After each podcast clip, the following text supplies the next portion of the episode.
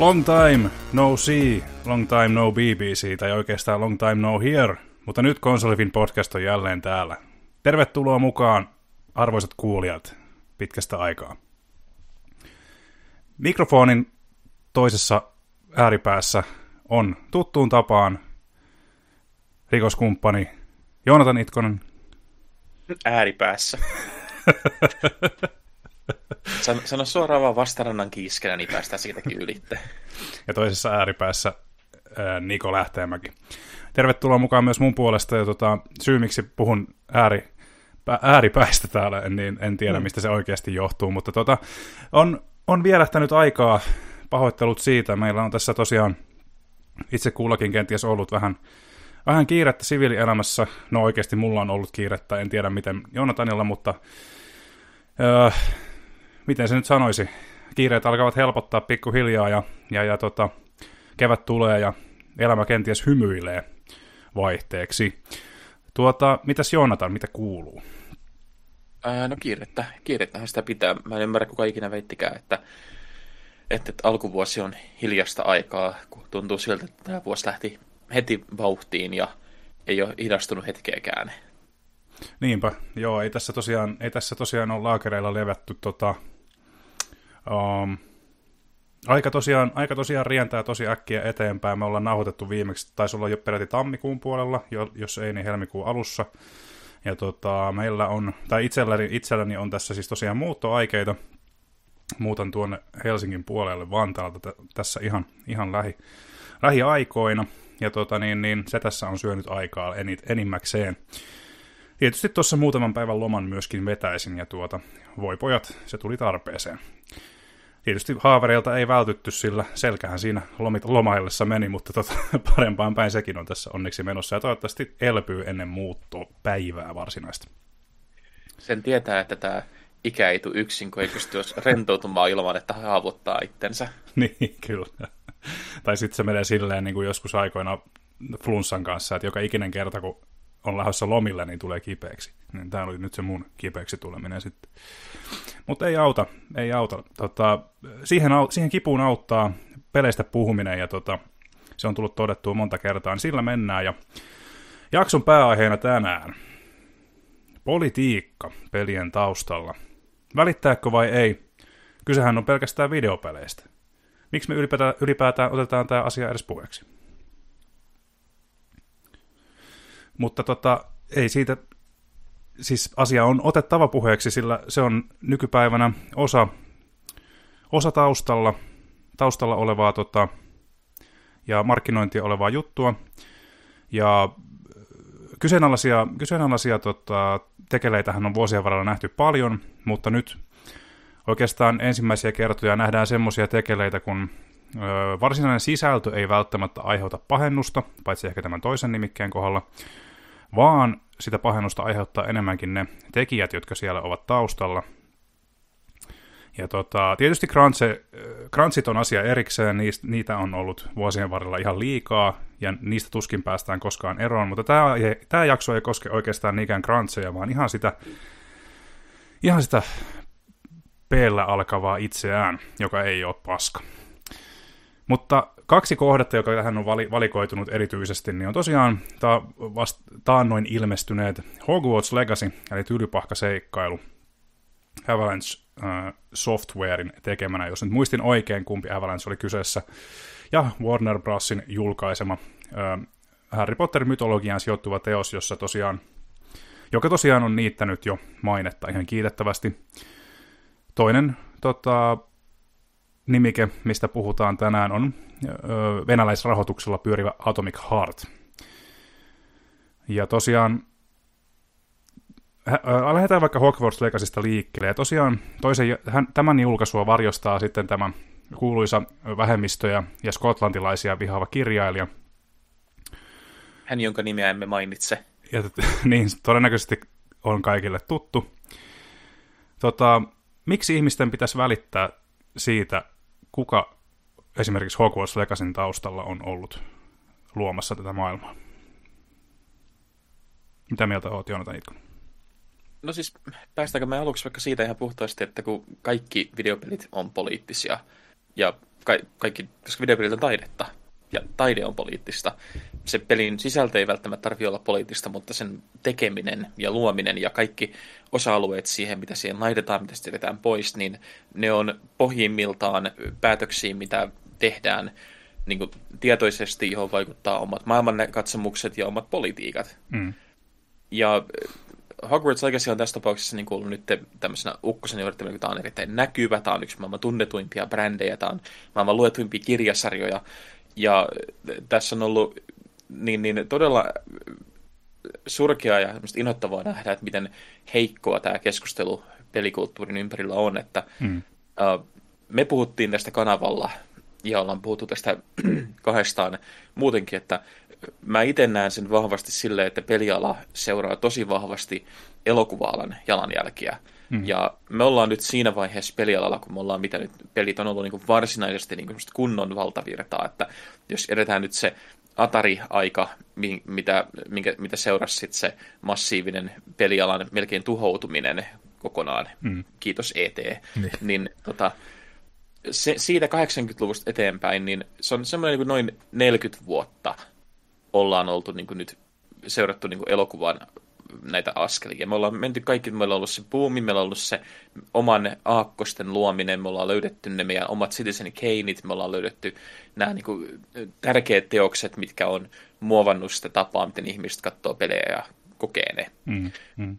Mutta me ei olla tultu missään vaiheessa tämä, niin keskustelu peleistä ei ole seurannut sitä samaa linjaa, mitä elokuvissa. Me ollaan edelleenkin jumissa siellä, missä elokuvat oli vielä 10- ja 20-luvuilla, missä niitä pidettiin semmoisena heppoisena sivujuttuna, mistä ei tietenkään, ei niissä voi olla mitään poliittista sanomaa, niin se ei voi olla mitään niin kuin, sanomaa ylipäänsä. Mm.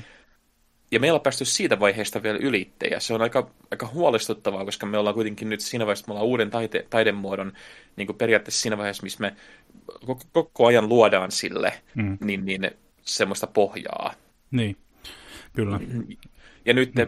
Hogwarts näyttää niin kuin sen, että, että, ihmi, että vaikka ihmisille kuinka niin kuin yrittää selittää, että, että peli, joka ei vaan ainoastaan ole se, että ongelma on se, että siellä on tämä, tämä tietty kirjailija, mm. uh, tai se, että se on hänen, hänen yhtiönsä on mukana niin kuin tuotantoyhtiönä tässä näin. Eli se niin kuin on silti, että ne asiat kuitenkin menee hänen tuotantoyhtiönsä kautta, ja sitten ne rahat siitä menee hänelle, koska ne on kuitenkin, ja vaikka kaikki arvostelut, kuinka ne yrittää sanoa, että tämä ei niin kuin liity millään tavalla hänen kirjoihinsa, on uusi tarina, niin uh, ja tietenkin tässä pitää sanoa, että se, että mä en ole itse peliä pelannut, mm. mä, en ole, mä en ole ostanut peliä, en ole saanut sitä arvosteltavaksi. Uh, mä oon katsonut Let's Play-videoita, mä oon käynyt lukemassa siitä ihmisiltä, jotka tietää sitä paljon paremmin, että mulla on käsitys kuitenkin aika vahvasti siitä, että mitä se sisältö on, mm. vaikka itse en ole ohjainta pitänyt käsissä. Joo. Uh, mutta tämä maailma ja tämä tarina vahvasti liittyy kuitenkin sinne Rowlingin, mitä se on luonut Pottereissa. Mm. Eli, eli tässä on niin kuin vahvasti aiheena tämä niin, niin peikkojen kapinat, mitkä on suoraan kirjoista. Tässä on vahvasti tylypahkan historia. Että kaikki tämä niin kuin on, on kiinni siinä, että se ei, se ei pysty irtautumaan siitä maailmasta. Mm. Joo, ja uh, jos mä saan keskeyttää sen verran, sen verran tuohon väliin, että niin kuin mun mielestä Avalanche Software niin, niin hyvää työtä kun teki niin kuin tavallaan sen maailman pelillistamisessa, niin ö, mäkin olen täysin vakuuttunut siitä, että he ei olisi välttämättä pystynyt luomaan tämmöistä originaalia maailmaa niin kuin itse näin hyvin välttämättä, jos ei tässä olisi tätä niin kuin Potter-mytologiaa taustalla. Jotenkin, jotenkin tuntuu vaan siltä pelin pelattua. Ja, ja toi on todella hyvä pointti, jos katsoo niitä kohtia, mitkä on suoraan Avalancheilta, mitkä on niin semmoisia heidän omia juttuja, niin siinä näkee selkeästi sen laadun tiputuksen hmm. siinä niin sen, sen mytologian rikkaudessa tai niiden hahmojen rikkaudessa. Että tämähän on, niin kuin, mikä tekee sit todella niin kuin, tuskallisen ja monimutkaisen keskustelun, koska taustallahan on se kieltämätön tosiasia, että siinä on syy, miksi Potterit on maailmanlaajuisesti rakastettuja, koska ne on pirun hyviä kirjoja. Niillä mm. on siis, niissä on hirvittävästi ongelmia, niissä on hirvittävä määrä nyt tämmöistä taakkaa, mitä tämä kirjailija on tuonut tähän itse ja on, on, on luonut sen ympärille, mutta se ei muuta tosiasiaa, että siinä on, on syy, miksi niin, niin, valtaosa ma- maailman lukijoista niin, niin on täysin ihastuneita siihen maailmaan edelleenkin. Mm. Uh, mm. Mutta mut se mä voin sanoa, että ja, mut pointtihan oli se, että toi kaikki ei lähtenyt Rollingista, vaan tällä pelillähän oli jo ennen näitä Rollingin täydellisiä sekoiluja, oli jo se, että siellähän oli tämä, että tämä pelin pääsuunnittelija jo sai kenkää aiemmin siitä, että paljastui, että hän oli ollut aktiivisesti ja on edelleenkin aktiivisesti mukana tässä pelialan pahimmassa syövässä, eli Gamergateissa. Mm. Joo, koska tämä olikaan? Mä en muista vuotta, mutta mä muistan lukeneeni tuosta kyllä myös. Tämä oli ihan just, oliko se reilu vuosi vai kaksi sitten. Joo. Että et se oli niinku ihan niinku kuitenkin kehityksen, niinku hyvä, hyvin pitkällä oltiin kehityksessä. Ja sieltä paljastui, että hänellä oli tämä aktiivinen YouTube-kanava, missä oli sitten näitä niin videoita, mitkä oli aihepiiriltään just sellaista, mitä Gamerkiltä voisi odottaakin. Mm. Et, et se, siellä on niinku ollut alusta asti semmoinen niinku kysymys, että ihmiset on ollut peloissaan siitä, että koska kuitenkin henkilö, jolla on tommonen maailmankuva, niin se, se ei voi välttyä siltä, että etteikö se maailmankuva kuitenkin tulisi sit niihin tekoihin ja siihen taiteeseen, mitä tämä tekee. Mm, et, et vaikka, vaikka me halutaan jatkuvasti yrittää niin miettiä sitä, että me voitaisiin er, er, niin erottaa taiteilija taiteesta, niin se, se on kuitenkin likipitäen mahdotonta, jos kun taiteilija itse laittaa kuitenkin itseään niihin teoksiin. Mm. Kyllä, ja tota, tulikin tästä mieleen itse asiassa semmoinen ö, pieni spoileri, jos haluat et halua kuulla mitään tarinasta, niin sulje korvasi noin minuutiksi. Noin, hyvä. Eli tota, käytännössä tässä, tässähän on, tota, niin, tähän on luotu semmoinen hahmo, joka on ö, transsukupuolinen, ja hänellä on siinä semmoinen suhteellisen näkyvä rooli, joskin aika pieneksi jäävä rooli. Ja yksi aika iso kritiikki tätä hahmoa kohtaan, mikä on ollut se, niin tavallaan puolesta on ollut se, että sehän on todist, että transsukupuolisen hahmo, yhden transsukupuolisen hahmon oleminen siellä näyttää käytännössä, että Rowlingilla ei ole ollut niin kuin juonallisesti tässä mitään sanottavaa. Mutta siinä on käytännössä se, että tämä kyseinen hahmo on kirjoitettu jotenkin niin löyhästi, että, että, että se vaikuttaa vain semmoiselta lisäykseltä, joka on tuotu siihen ikään kuin semmoisena velvollisuuden tunteena. Ja tota, se ei ikä, niin kuin, en tiedä, että ollut tosiaan itse peliä pelannut, mutta siis mun mielestä niin kuin, mutta tätäkään ei voi niin kuin, pitää semmoisena, niin onko tämä nyt myönnytys sitten vai mitä tämä on, en mä oikein osaa sanoa. Mä, mä oon katsonut se aina sillä tavalla, että, että kun puhutaan niin tämmöistä asiasta, missä ollaan niin kuin asian äärellä, missä yhteiskunta käytetään muutosta ja yritetään niin kuin miettiä, että, että sä varmasti, kun sä, sä kasvoit, niin, kasvoit niin kuin minäkin, niin, niin Suomessa silloin, kun meillä alkoi tulemaan ensimmäistä kertaa niin kuin näkyvästi sille, että mekin täytettiin nuorella jo tajuta, että alkoi tulee niin, niin maahanmuuttoa Suomeen. Mm. Alettiin näkemään, kun katukuva muuttui siitä Suomesta, mitä ihmiset tunti. Mm, kyllä silloin jo heti alkoi tämmöinen niin, niin mun mielestä jo älytön höpötys siitä tyystä, että ketä päästetään sitten suomalaiseen televisioon, ketä päästetään sitten suomalaisiin elokuviin. Ja mehän käydään vieläkin sitä keskustelua. Mm, kyllä. Mutta että mä oon, mä oon katsonut sen aina samalla tavalla sen jälkeen, että, että, että mun mielestä se ei riitä, että niin elokuva tai peli tai kirja sanoo, että ei, ei, katsokaa, te ette huomanneet, meillä oli yksi hahmo tuolla, joka esiintyy tuossa kohtauksessa, mm. joka oli tämä asia.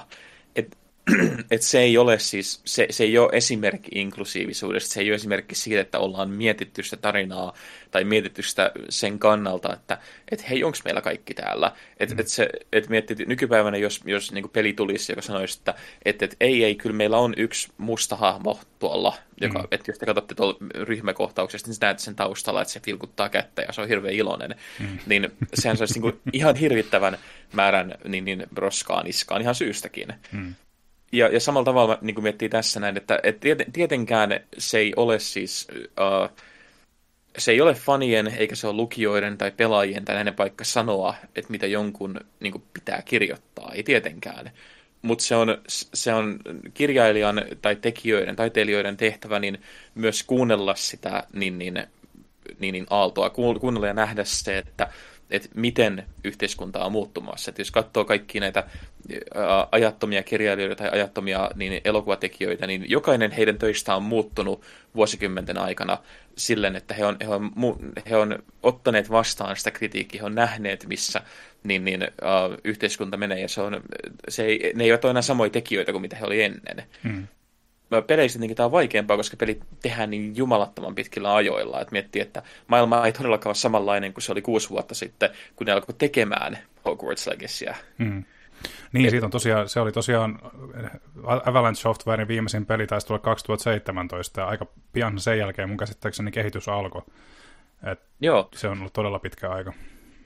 Niin, mietti, mietti että mitä siihen on mahtunut, miten, miten paljon siinä ajassa on muuttunut niin, niin maailma ja maailmankuva. Et tietenkin niin on asioita, että koska tämä, pelikehitys on semmoista, missä asiat muuttuu, ja varsinkin tämmöisessä tapauksessa, missä niin kuin, puhutaan jostakin niin kuin hahmoista, mihin liittyy, niin kuin, yleensä, yleensä nämä hahmojen jutut nauhoitetaan ihan loppupäässä, niin miettii, että siinä mielessä sehän ei olisi ollut heiltä iso, iso juttu tehdä vaikka sitä, että, että maailmassa, niin kuin, jos pelimaailmassa olisi voinut olla vaikka enemmänkin hahmoja, jotka ovat niin, niin transsukupuolisia tai voisi olla enemmänkin vielä näkyvämmin hmm. uh, tämmöistä. Mutta nämä on asioita, niin kuin, että se on, se on turha itkeä, kun peli on jo julkaistu. Et, et, nyt, nyt, nyt tällä hetkellä niin semmoinen huutaminen sen perään, että miksi et sä ollut tämmöinen, on ehkä mun mielestä vähän hedelmätöntä, kun sen sehän voitaisiin puhua just siitä, että, että miksi siitä tuli sen näköinen ja miksi se herätti niin kuin sitä uh, eri puraa. Ja valtaosa siitähän liittyy just siihen, että, että, että tämä pelihän olisi olla maailman parhain peli, mitä ikinä on tehty, mitä kaiken kulman mukaan se ei ollut sitä.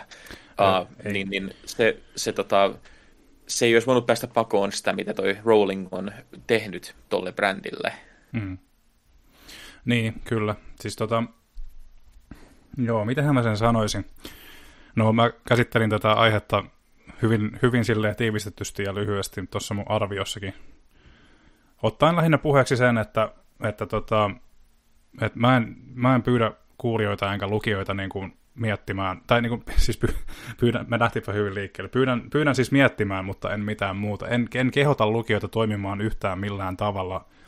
Mainitsin arviossa lopussa vain sen, että Hogwarts Legacy on yksi niitä tuotteita, joiden kohdalla täytyy miettiä, tai niin kuin, pitäisi ehkä miettiä, että vähän tarkemmin, että antaako tälle rahansa vai ei. Ja tota niin, se ei käsittääkseni niin kuin, sen ei, käsit, se ei käsittääkseni niin kuin ole mikään suora kehotus tehdä yhtään mitään, mutta tota, öö, kun, kun sitä asiaa, kun palataan siihen, että kun sitä niin kuin tavallaan näitä asioita yrittää ottaa puheeksi jotenkin niin kuin edes jossain määrin neutraalilla tavalla, okei, pidin, mä kirjoittaisin sanoa, kirjoittaa siinä, että tämä kirja, kyseinen kirjailija on vähän, tai niin kuin, niin kuin kahelista päästä, jos näin voi sanoa.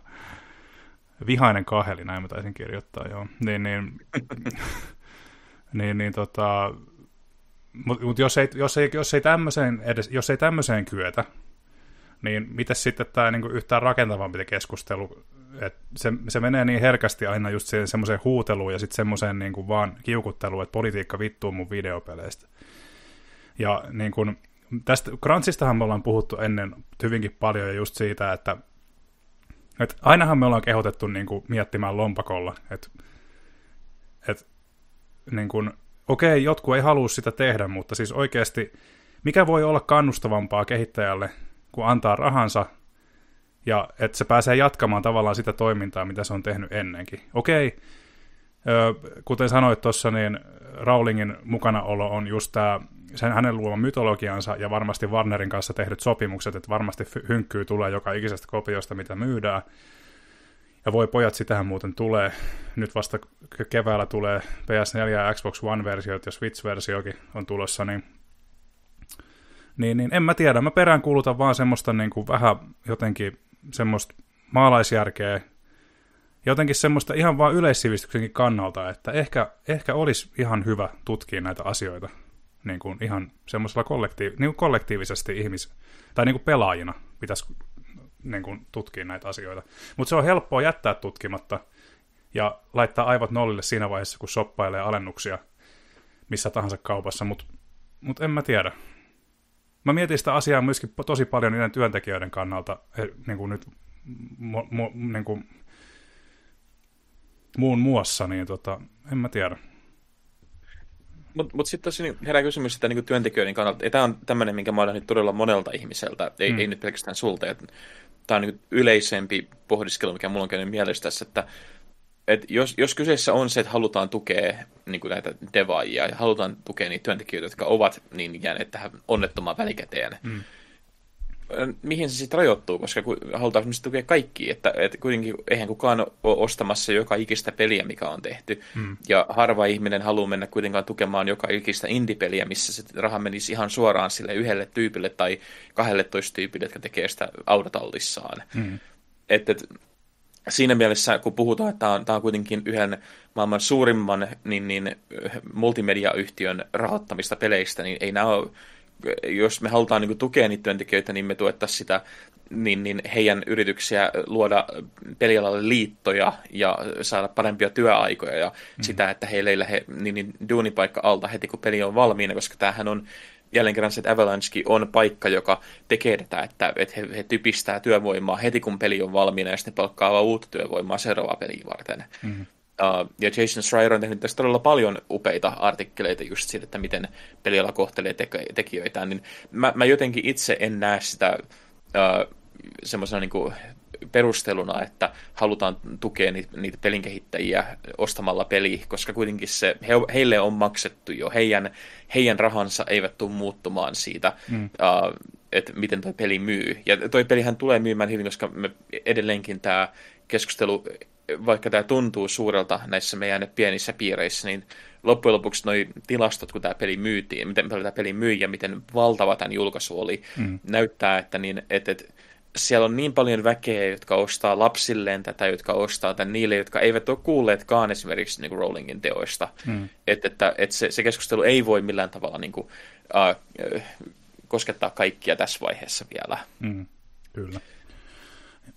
Joo, ja siis se on näkynyt ihan vain niin konkreettisena esimerkkinä siinäkin, että kun olin tuossa taanoin Prismassa ja joissain Prismoissa on ruvennut näkymään Pleikkari Vitosta hyllyssä, niin öö, mitä näinkään kärryssä sen Pleikkari viiden ohella, no Hogwarts Legacy-pelin muoveissa. Mm. Että tota, joo, se on kyllä näin. Ja tosiaan onhan tuossa niinku ihan pointtia. Itse, itsehän tosiaan niinku peräänkuulutin just sitä kanssa, että niinku, et, et ei se ole niin yksioikoista välttämättä, että et jo, niinku, ei puolesta, tai niin kuin, se, ei ole, se ei ole yksi oikeasta myöskään niin kuin niiden työntekijöiden kannalta, että niin kuin lähtökohtaisesti ihan tulee semmoinen mieleen, että jos ei sitä peliä osteta, niin ne saa kenkää, koska se ei ole myynyt riittävän hyvin. Mutta tosiaan niin kuin sanoit, niin varmasti tämä on yksi niitä studioita, joka, jota on paisutettu valtavat määrät ö, uudella työvoimalla, että se peli saadaan joskus pihalle, koska veikkaisin, että tota, No Avalanche, veikkaisin, että Avalanche Software ei, ei, ei ole sieltä isoimmasta päästä niin kuin studiona noin niin kuin vakio työntekijöinä. Ja tämähän on, niin kuin ihan, tämähän on niin kuin semmoinen ihan konkreettinen peliana, pelialan ongelma, että kun saadaan se iso peli pihalle, niin sitten käytetään vuokratyövoimaa, ei haluta vakinaistaa, koska se on kallista. Mm. Tämä on, mm, tämä on niinku surkea, surkea juttu. Taas päästään ympäri tähän näihin niinku, tavallaan pelialan työoloihin ja näihin juttuihin. Niin, ja tämä johtaa siihen niin isompaan keskusteluun, kun puhutaan, että tähän pidetään politiikka pois peleistä, niin mm. sitähän ei voi, voi välttyä siltä, että, että kaikki nuo päätökset on poliittisia, että tästä ei ole edes tässä on reilu vuosi, kun Blizzardin ja Activisionin ihan kammottavat tarinat pääs julki, mm. ja meni, on vieläkin oikeudessa pui, niin puidaan niitä, miksi kerrottiin just siitä, että minkälaista niin, niin, uh, fyysistä väkivaltaa, seksuaalista väkivaltaa, minkä siellä on ihmisiä ajettu itsemurhaan, mm. uh, ja kaikki tämä niin se, niin on, on tehty, ja on tehty vielä niin johdon hyväksynnällä tämä, että se on, se on niin tietoisesti luotu tämmöinen kulttuuri, missä sitä on hyväksytty. Ja ihmisten reaktio oli se, että no onpas kauheita, mutta he silti meni ja tekivät niin, että Blizzardilla oli yksi parhaita vuosia ikinä heidän historiassa, mm. kun ihmiset osti silti heidän pelejään. Mm. Et, et se on se, se koko käsitys siltä, kun porukka selittää, että he ei halua politiikkaa peleihin, sen se kuulostaa enemmän, enemmän ja enemmän siltä vaan, että he ei halua mitään semmoista, mikä saattaisi estää heitä saamasta niin endorfiinikikkejä just, just nyt ja nyt tästä, koska mm. tosiasiahan on se, että ei, ei näitä pelejä ole pakko ostaa. Maailmassa on enemmän videopelejä kuin on historiallisesti koskaan aiemmin ollut, joka vuosi tulee älytön määrä lisää. Että katsoo jotain Steamin hmm. Next niin, niin festivaalia, mistä tulee independent-pelejä, niin eh, sieltä voi ostaa mielettömiä hyviä pelejä, jotka niin, niin, on porukoilta, jotka ainakaan tie, meidän tietävän mukaan ei ole samalla tasolla kuin Bobby Kotikit tai muut. Hmm. Kyllä. Ja tosiaan niin tuossa tota, Mm. Mennään kohta Atomic Heartiin, mutta tosiaan mulla oli tästä jotain, jotain vielä. Niin, no, tota, hmm. hieman katos punainen lanka kyllä, mutta tosi itsellä nyt valitettavasti, mutta tosiaan joo, on niin kuin samaa mieltä, että, että tosiaan pelejä ei ole pakko ostaa, pakko ostaa, ainakaan varsinkaan julkaisussa tuoda sitä isointa, isointa mahdollista niin kuin raha, raha, to, rahaa tota, niin kuin julkaisijalle.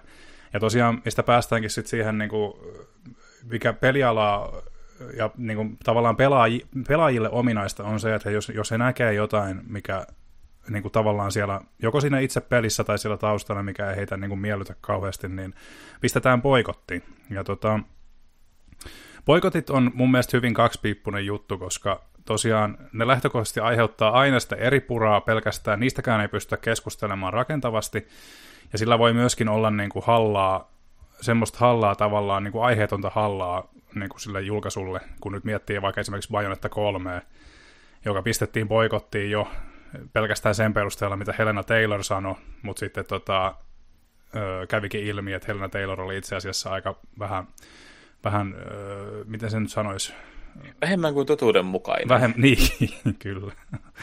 niin, niin tota, mun mielestä boikottikaan ei ole... Boikotti, mä ymmärrän tavallaan, mistä se boiko, boikotin tarve kumpuaa, mutta just, että mä en... Tietysti, niin, äänestä lompakolla. Älä, jos, jos sitä peliä on pakko pelata, niin älä ehkä osta sitä uutena. Osta se käytettynä tai osta se niin kuin, tee jotain muuta ensin nämä eivät ole suoria kehotuksia, vaan nämä ovat vain semmoisia vaihtoehtoisia skenaarioita, mitä voit tässä tilanteessa tehdä, jos joku tuote tuntuu sinusta ongelmalliselta. Mm.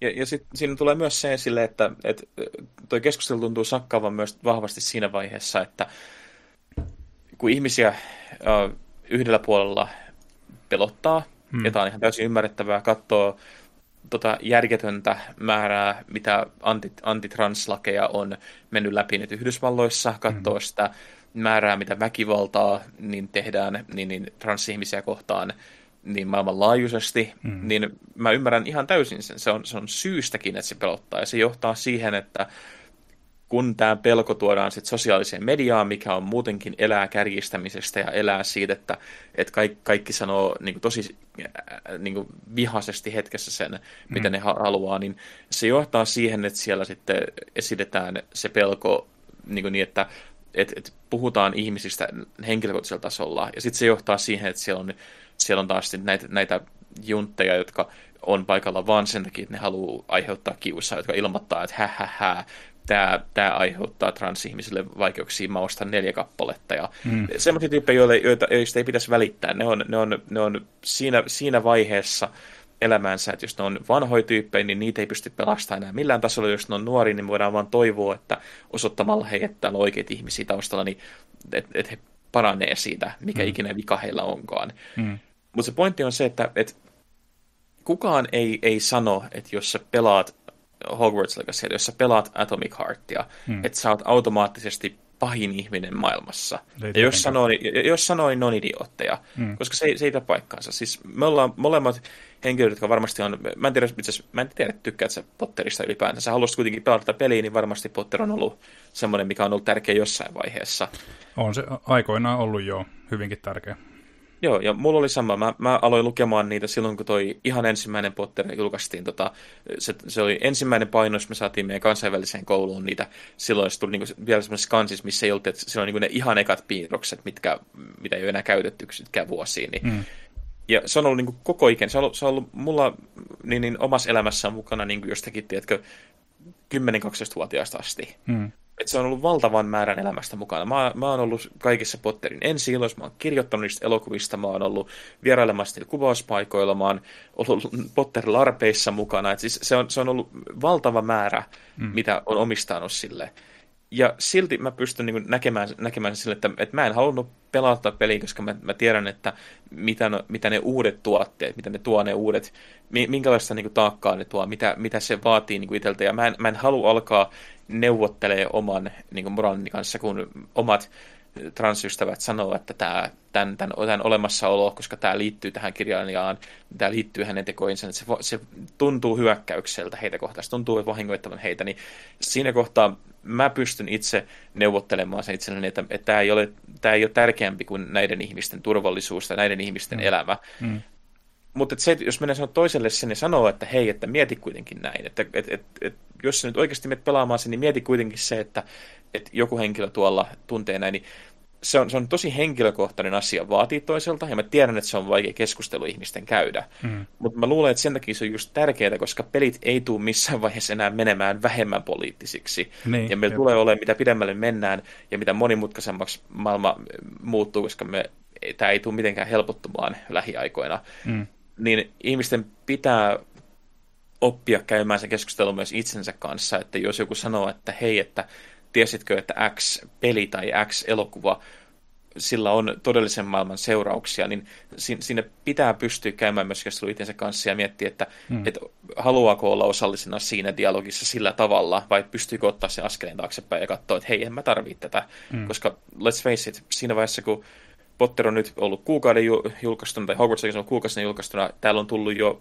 kahdeksan peliä, ja mä itse olen jo hukkumassa niin. uusiin peliarvosteluihin. Niin, se, se oli niin, niin pieni, pieni blippi, että et, et, et jos se tekee sen, sen vaikutuksen, että jo, et joku toinen pystyy niin tuntea, että et, et, hei, että et, et, et, tästä tuli niin hyötyä, tästä tuli niin edes pieni henkinen apu jollekin, mm. niin se on niin pieni, mitätön juttu itselle, että mä, mä tunnen, että se, se ei edes vielä laske semmoisena niin kuin, uh, tasona, että et voi sanoa, että hei mä autoin, vaan se on, niin. se on se minimi, että hei mä kuuntelin. Niin, no joo, toi on erinomainen, erinomainen pointti kyllä. Ja niin kuin, tosiaan, tosiaan toi on ehkä niin kuin se itselle, mitä mulla tosiaan, ei, mulla tosiaan henkilökohtaisesti ei ole, niin kuin, ei ole tullut, ei ole niin läheisiä ystäviä tavallaan transihmisistä, ihmisissä, jotka niin kuin, tekisi tämmöistä pyyntöä ja ylipäätään kävisi tämmöistä keskustelua niin kuin mun kanssa. Ja tosiaan niin kuin, niin kuin sanoit, niin se on hyvin, hyvin, hyvin pieni teko, mutta varmasti ystävä, ystävä siinä, niin kuin, siinä sitten niin kuin, myöskin arvostaa sitä, kun päätät niin kuin, kuunnella heitä ja tota, tavallaan olla heidän puolellaan ikään kuin tässä asiassa. Ja tota, siitä kun sanoit, että ei, ei tämä ainakaan helpommaksi tästä mene, niin mun mielestä tässä olisi erinomainen aasinsilta mennä tuohon atomikarttiin tässä kohtaa, mutta toki jos haluat Joo. vielä keskustella Hogwarts niin sano vaan.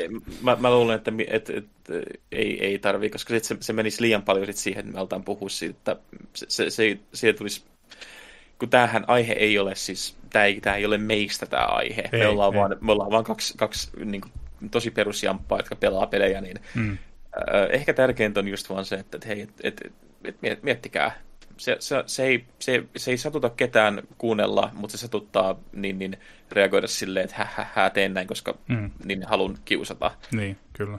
Ja... Mutta joo, Atomic Heart on taas sit ihan oma lukunsa. Niin, kyllä. Joo, tosiaan ja niin kuin tässä, tässä on se, että haluaa, mitä, millä haluaa tuoda näkyvyyttäkin, niin on se ei pelkästään se, että sitä pelaa, vaan niin kuin se, että, että Atomic Heart on niin kuin, se tosiaan taustalla tässä nyt niin kuin tiivistettynä Atomic Heartissa on tosiaan se juttu, että sekin, sekin on tosiaan ollut tämmöisen tota, kehittäjästudion kuin Mundfissin tekemä, joka on käytännössä, tota, jos vähän avataan tätä, niin, niin ä, alun perin todistettavasti sijoittunut Venä, Venäjälle, mutta tota, sitten siirtynyt tuonne Kyproksen puolelle näin niin kuin virallisesti. Ja tosiaan heidän, heidän tota, tämä kehityshistoria tässä Atomic Heartissa on sen verran pitkä, että tietenkään tämän kehitys on alkanut jo monta vuotta ennen Venäjän Ukrainan, tai siis Venäjän hyökkäyssotaa Ukrainaa kohtaan. Ja tota, tietenkään tämä, tätä ei ole niin masinoitu välttämättä siinä tarkoituksessa suoraan, että tämä on semmoinen propagandatuote Ukrainaa vastaan. Mutta tota, tosiaan mm, kaikki, kaikki tavallaan venäläisyys, mitä Mandfissilla on tai oli, niin yritetään piilottaa. He mainitsevat sivuillaan erikseen oikeastaan tosi monta muuta maata, paitsi just Venäjän ihan tarkoituksella. Monta vuotta sitten jo studi- Mundfishin studiossa on käyty tämmöinen niin kuin, to- tour, eli tämmöinen niin kuin kierros, kier- studiokierros, ja siellä tosiaan tämä on ollut ihan siellä ihan Moskovassa, Ja tota, tosiaan Atomic Heartissa nyt jos tiivistettynä sanotaan, mitä Atomic Heartissa nyt, niin kuin, jos tiivistää muutamalla lauseella, mitä Atomic Heartissa on niin kuin pahiten pielessä, niin on se, että ensinnäkin ö, kehittäjiä on tosiaan syytetty datan keräämisestä Venäjän valtiolle.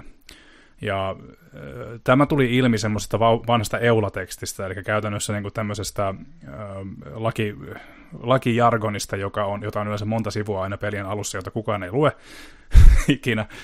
Ja tota, sitä eulatekstiä on sitten muutettu, ja nyt siitä käy ilmi, että, että tota, se, se, ei liity, niin kuin, se ei kerää tietoa Venäjälle, vaan niin kuin, jos nyt jos kerää ylipäätään mitään, niin, niin kuin tavallaan asiakastyytyväisyyttä varten, mitä en usko kyllä sekuntiakaan, mutta öö, se siitä. Toinen ongelma on tosiaan kehittäjien itsensä hyvin, hyvin tuommoiset niin kuin ohuet kommentit sotaan liittyen. Eli käytännössä öö, Mundfish on kertonut olevansa niin kuin kansainvälinen studio, joka, joka ei hyväksy väkivaltaa. Mutta kun heillä on kysytty suoraan sodasta, he ei ole suostunut puhumaan sodasta eikä niin kuin sanomaan suoraan, että he eivät hyväksy Venäjän hyökkäyssotaa Ukrainaa kohtaan.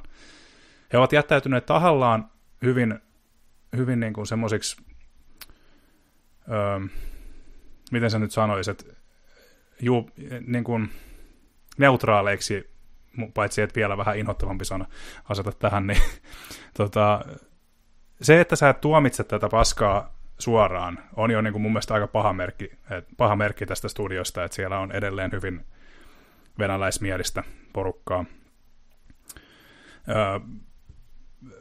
Ja tosiaan ei ole myöskään todisteita siitä, että studio olisi niin kuin kokonaan muuttanut Kyprokselle, vaan että siellä myöskin on Moskovassa edelleen tota, porukkaa työskentelemässä. Ja tota, mm, no tässä nyt on, on, on vaan, t- tässä on nämä ongelmat, ja sitten tosiaan tässä on myöskin itse pelissä, mikä nyt on sitten taas kerännyt jonkun verran eriäviä mielipiteitä, että mitä itse pelissä tavallaan on sellaista, mikä niinku tavallaan just öö, kritisoi Ukraina ja on ikään kuin niinku semmoista Ukraina vastaista. Siitä en voi puhua kauheasti, kun en ole peliä pelannut, se on, siitä olen vain sen varassa, mitä, mitä näkyy tota, artikkeleissa, mutta tota, mm, ja sitten tullaan vielä sitten siihen, siihen niin kuin neljänteen asiaan, mikä tässä nyt on itselle kanssa pahin juttu, on se, että ja tosiaan useimmista lähteistä on käynyt ilmi, että ö, venäläinen kaasujätti Gazprom on rahoittanut tämän pelin tekemistä, varsinkin alkuvaiheessa, ja tota, mm, se, se on pelkästään jo vähän ongelmallinen, ongelma, eikä niin paljon, vähäkään ongelmallinen juttu, koska Gazprom on kumminkin sitten taas Venäjän valtiolle tärkeä yritys, ja käytännössä siis se, mitä tämä peli myy, niin menee jossain enemmän tai vähemmän niin kuin sitten takaisin rahoittajalle, ja tässä tapauksessa myöskin Venäjän valtiolle. Niin Atomic Heartissa on aika monta semmoista asiaa, minkä vuoksi taas itse olen sitä, niin kuin, po, kun pohdin tämän tuotteen kohdalla, että testaanko sitä vai en edes Game Passista, niin kuin totesin, että mun kohdalla jää kyllä testaamatta. Ihan vaan siitä syystä, että en halua ottaa sitä riskiä, että Mundfish saa tästä jotain rahaa Game Pass-latausten kautta, enkä halua ottaa sitä riskiä, että antaa sille niin kuin liikaa turhaa näkyvyyttä. siinäpä se pähkinänkuoressa. Tota, mitäs, onko, on, mitäs tota Joonatan uh, on mietteitä tästä Atomikartista? No siis mä oon samoin linjoilla sun kanssa siitä, että mä en, en halua myöskään, tätä on hel- hyvin helppo jättää pelaamatta ja arvostelematta. Uh, ja just senkin takia, että niin, ei, ei vain siksi, että siinä on niin paljon kysymyksiä auki siellä, vaan myös se, että kun nämä nämä peli, ne pelintekijät, niillä on ollut niin monta tilaisuutta, mistä on voinut vaan sanoa ihan suoraan, niin kuin tiedätkö, että et, et emme millään tavalla kannata tätä ja niin kuin, osoittaa jollakin tavalla, että he niin kuin, on tietoisia siitä, mistä puhutaan heidän ympärillä. Mutta se tapa, miten he on lähestyneet sitä, se tapa, miten he on kommunikoinut sen asian ja miten paljon he on sitten niin kuin, sosiaalisessa mediassa niin kuin just tykänneet viesteistä tai nostaneet ylös viestejä, mitkä on selkeästi niin kuin, tileiltä, mitkä ovat tosi vahvasti pro-Venäjä-tilejä. Mm. Mm. Niin sen, sen antaa sen viestin. Se kertoo jo, että mitä siellä mitä, niin kuin taustalla pyörii. Ja varsinkin nyt, kun me eletään tämmöistä tosi vahvaa infosodan aikakautta. Mm. Ja mä en tiedä, ootko lukenut tätä kirjaa uh, Putinin trollit? En ole lukenut. Suosittelen lämpimästi. Se on tuota toimittaja Jessica Aron tekemä kirja, joka tota, niin, hän käytti siis tosi pitkään siinä. Ja se käy ihan seikkaperäisesti ja todella niin, niin, uh, tiukkaa faktaa esittää siitä, että mistä niin kuin, tämmöistä infosotaa käydään, miten sitä niin kuin, levitetään, miten, mihin kaikkiin paikkoihin se niin kuin, tulee ja miten se just niin kuin, syöpyy normaaliin keskusteluun sille, että porukka, jotka niin kuin, näyttää olevan täysin niin kuin, teetkö, järkeviä keskustelijoita, mm. alkaa vaan tiputtamaan sinne koko ajan semmoista, niin kuin, että hei, ihan vaan kyselen, että tiesitkö muuten tämmöinen, tai esittämään semmoisia, tiedätkö, niin, niin vertauksia, että okei, joo, no ehkä ne hyökkäsi sinne maahan, mutta, mutta toisaalta Amerikka ja joo. se, niin kuin, se semmoista niin kuin jatkuvaa niin kuin pohjamunan niin, niin, sekoittamista. Joo. Ja se on tässä Atomic Heartissa ollut se, mikä mua on erityisesti häirinnyt, että, että mua itsessään, että jos on tämmöinen, että se on niin kuin, uh, neuvostoliittofantasiaa tai tämmöistä steampunkia, niin se nyt itsessään ei olisi ongelma, koska kuitenkin mm Neuvostoliitto, niin, niin fantasia Neuvostoliitto steampunkki on ollut esillä niin monessa muussa paremmassa teoksessa, missä ei ole ollut tämmöistä taakkaa. Et mietitään jotain mm. niin kuin Metro, sarjaa tai mietitään niin Stalkeria tai mm. sitä käsittämätöntä määrää upeita niin, niin skifiteoksia, mitkä tuli Neuvostoliitosta aikanaan. Mm, kyllä. Uh, et, et se ei ole se ongelma ollenkaan, mutta niin. Sitten sit, kun säkin äh, oltiin otettu esille, esille tämä puhe, että mitä siellä on sitten, ja mä oon katsonut nyt Let's Play-videot siitä, ja mä oon kuunnellut niitä pohdintoja, mä oon kuunnellut sitä, mitä ihmiset on sanonut, että että, että tämä on herättänyt heissä ongelmia. Ja siellä on ollut se, että, no, että siellä pyörii niin kuin, tarkkaan valittuja esimerkiksi animaatioita, mitkä on niin kuin, tosi vahvaa niin kuin, propaganda-animaatioita hmm. niin, niin, ajalta. Niin, ne on, ne on sellaisia asioita, mitkä kun ne laittaa yhteen, yhteen pakettiin, niin hmm. ne, sitä ei enää voi alkaa niin kuin, pistää niin kuin sokealla silmälle, että no ehkä tämä on vaan sattumaa. Joo, kyllä. Niinpä, ja niin kuin siis tosiaan, tosiaan Atomic Heartissa on niin kuin, öö, mainitsit tästä, että tosiaan, että se olisi vielä ihan ok, jos tämä olisi vaan tämä yksi, yksi juttu tehty, hy, niin kuin, joka on tehty silleen niin kuin hyvällä maulla. Onhan esimerkiksi uudet Wolf, Wolfensteinitkin, niin tota, niissä on taas sitten ni, niissä on taas sitten niin kuin tavallaan mennään semmoiseen tulevaisuuteen, että mitä jos natsit olisi voittanut. Ja tota, tässähän on niin kuin, tavallaan, tässähän on tavallaan sit se, että mitä jos Neuvostoliitto olisikin kukoistanut ideana, jos on ymmärtänyt oikein. Ja tota, se on niin kuin, tavallaan, tavallaan niin kuin, tämä jo tämä osaa myöskin, niin kuin, tai mä en oikein tiedä, osaa sanoa, että osaako tämä nauraa itselleen välttämättä, mutta tässä on myöskin semmoisia vähän hövelimpiä kohtia. Niin kuin esimerkiksi, en tiedä kuinka paljon olet katsonut video tästä, mutta tämä päähenkilöhän, päähenkilön ääninäyttelyhän on siis naurettavan huono, ja se vaik- kuulostaa dukenukemilta, mutta ei, va- ei vaan yhtä, yhtä hauskalta kuin John St. John. Ja sitten tässä on semmoisia niin seksuaalisia viittauksia ihan äärettömän paljon jostain syystä. Ja niin, Joo, se, se, se, se, se seks, seksuaalinen puoli oli se, mikä niinku mulla, mulla niinku itsellä osui silmään, koska siis mä yritän hyvin, hyvin varovasti niinku tänne esittää. Eli hmm. mua ei häiritse ollenkaan, että jos peli on semmoinen, joka, jota pitää käydä vähän kopauttamassa hornistikillä. Hmm.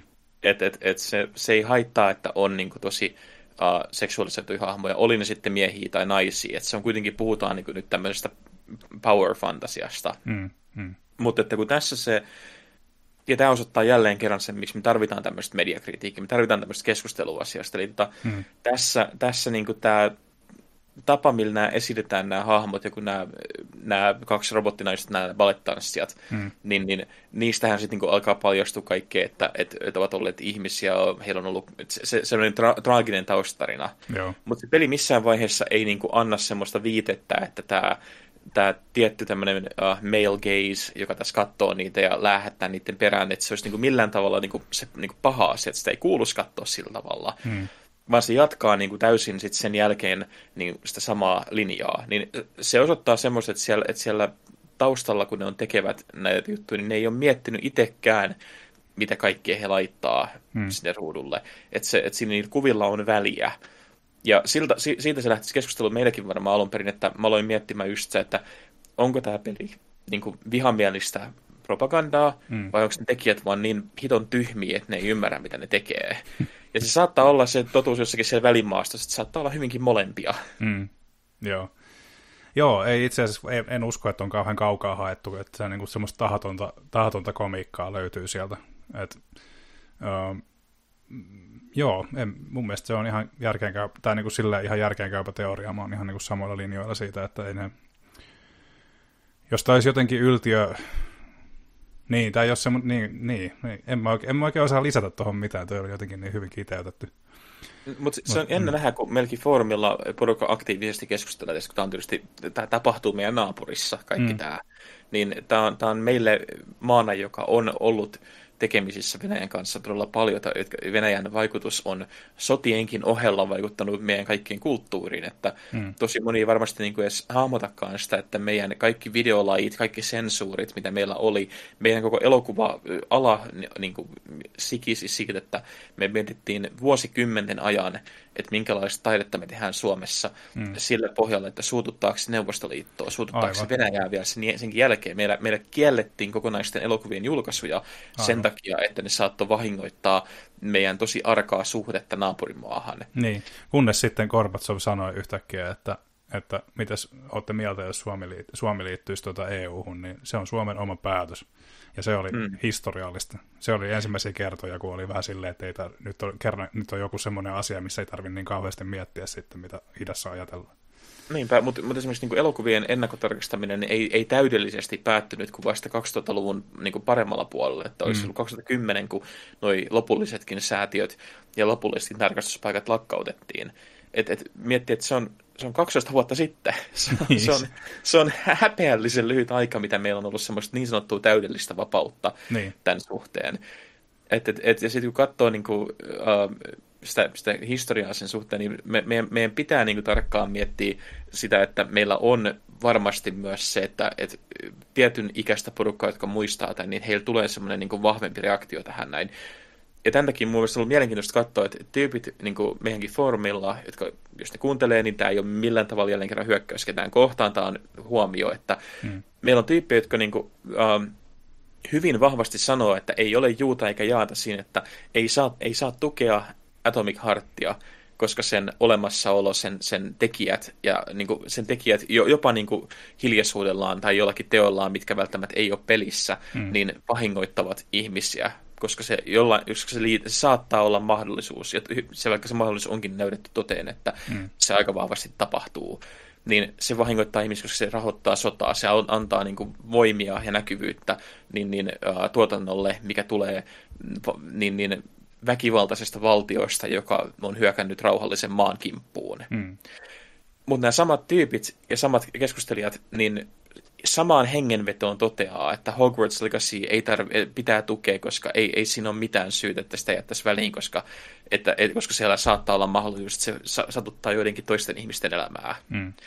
Et meillä, on, meillä on vielä tämmöinen niin täydellinen uh, ristiriita siinä, että mistä me puhutaan, kun me puhutaan politiikasta videopeleissä. Että, mm. et, ja puhutaan siitä, että mitä me tuetaan, mitä me ei tueta, mi, mi, missä me nähdään se juttu. Että et harva ihminen, vaikka heille sanoisi suoraan, että miettii joku, mun yksi kaikkein kyllä eniten niin Final Fantasy 7 tai Disco Elysium, niin mm. nehän on ihan hävyttömän poliittisia pelejä. Final Fantasy 7 pelataan ekoterroristeja, jossa peli alkaa sille, että ne käy tekemässä terroristihyökkäyksen mm. niin, niin, uh, kaupunkiin, missä on se siviiliuhreja. Mm. Ja, ja se lähtee siitä vaan niin kuin leviämään. Niin, tai miten vaikka Metal Gear tai tämmöiset, niin. aina näitä on ollut.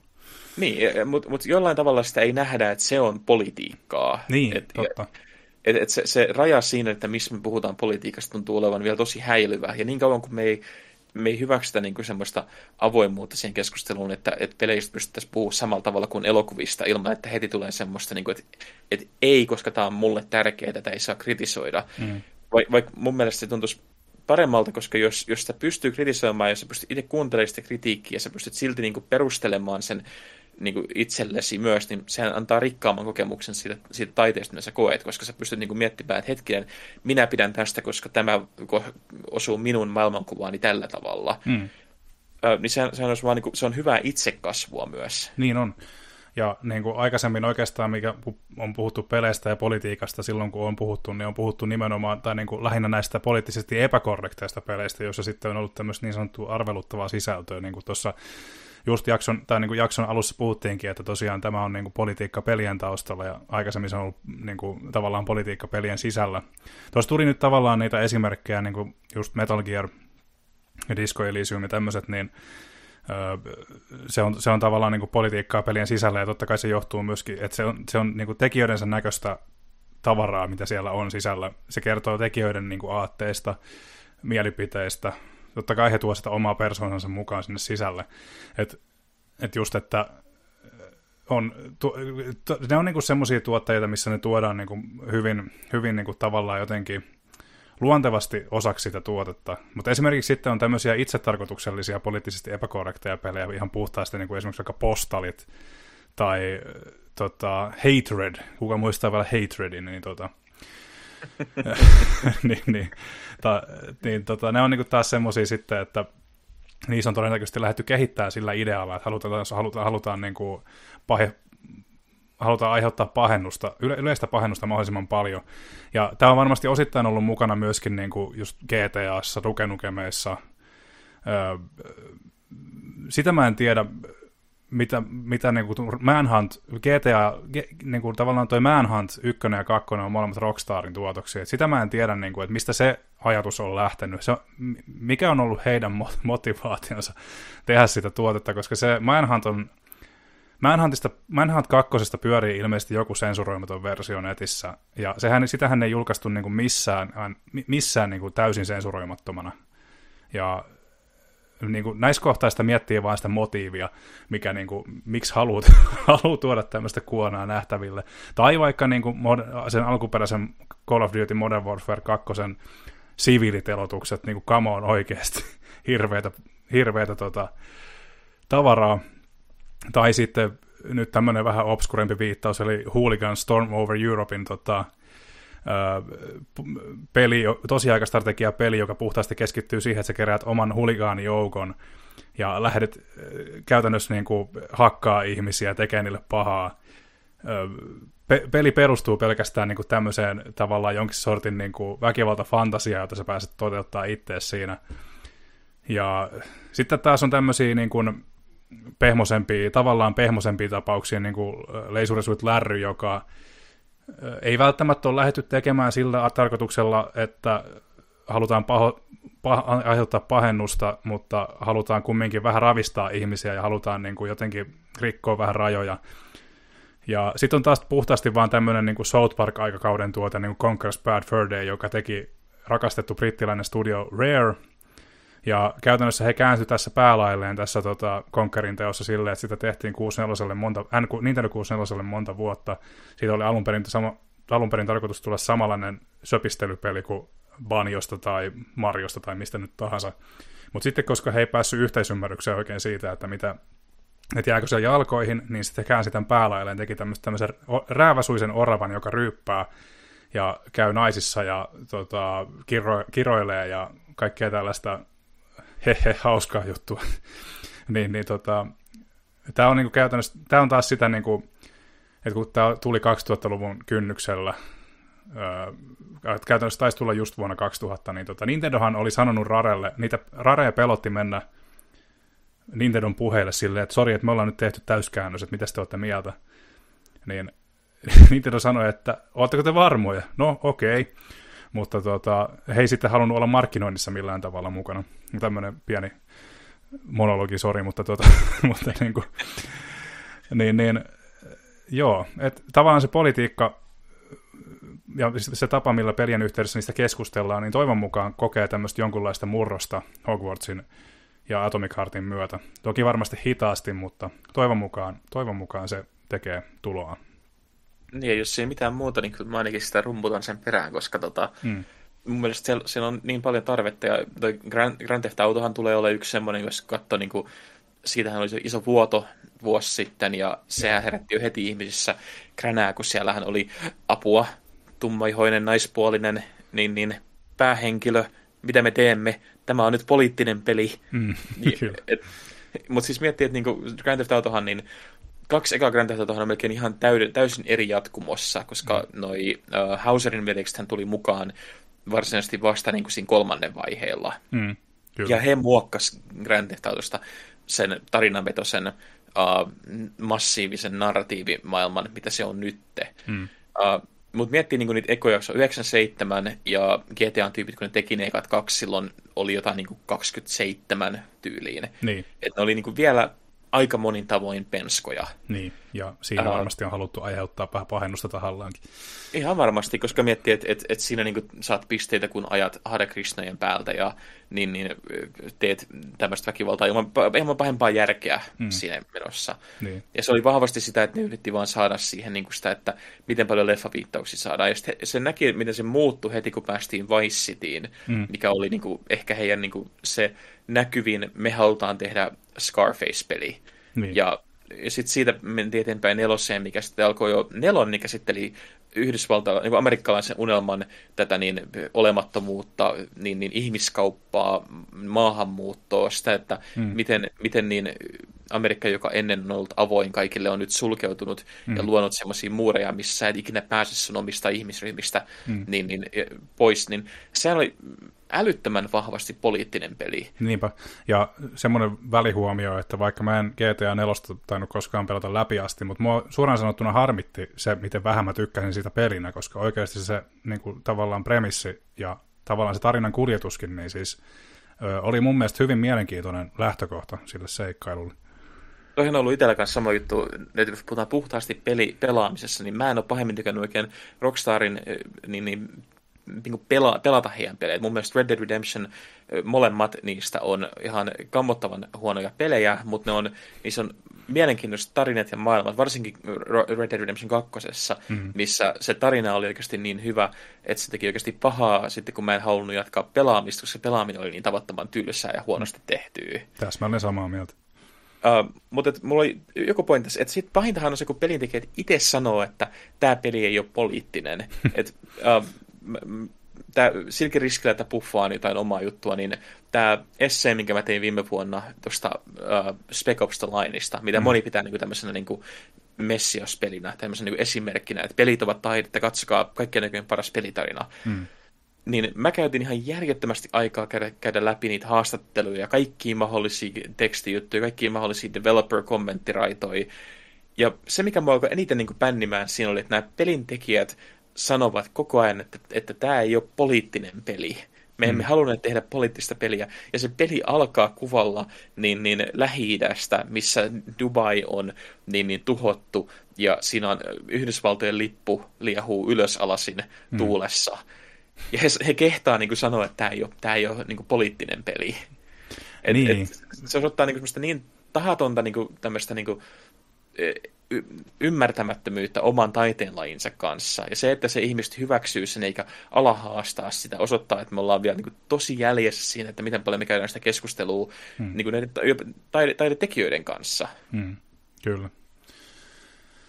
Niin, se, sen, jos, jos he sanoo suoraan, että tämä ei ole poliittinen peli, sen voisi ehkä asetella sillä tavalla, että no se sanansa voisi ainakin valita paremmin, se on yksi, mikä on varmaa tietysti.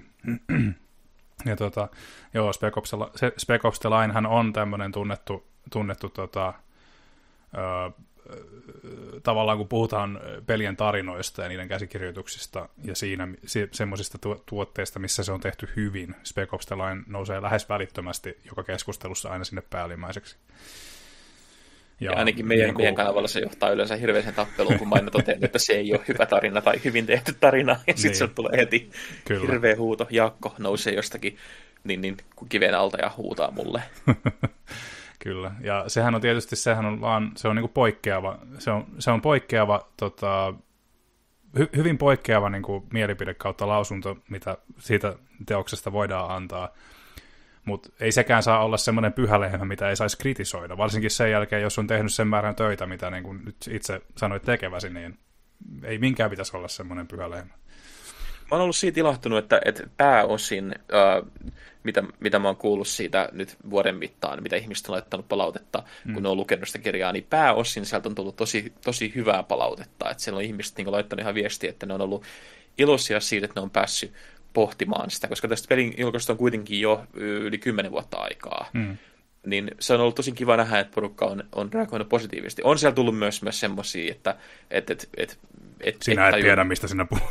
Joo, aika, aika, aika pitkälti semmoista, ja yleensä, yleensä ne pystyy ohittamaan, mutta siinä, niin että kritiikkiäkään ei niin kuin, uh, kannata ohittaa. Että siellä on tullut pari vastaan, mitkä mun mielestä on tosi mahtavaa nähdä, että on tullut tosi perusteltua ja semmoista väkevää palautetta, missä on niin puhuttu just siitä, että miten he on kokeneet tämän uh, semmoisella niin tasolla, he, niin kuin tunteiden tasolla, mikä on vedonnut heihin, missä on puhuttu sitten niin kuin semmoista aiheista, mitkä välttämättä eivät ole niin päälle päin näkyvästi poliittisia, mutta on puhuttu niin maskuliinisuudesta ja just veljeydestä ja tämmöisestä, hmm. mitkä on niin vedonnut sitten näihin pelaajiin.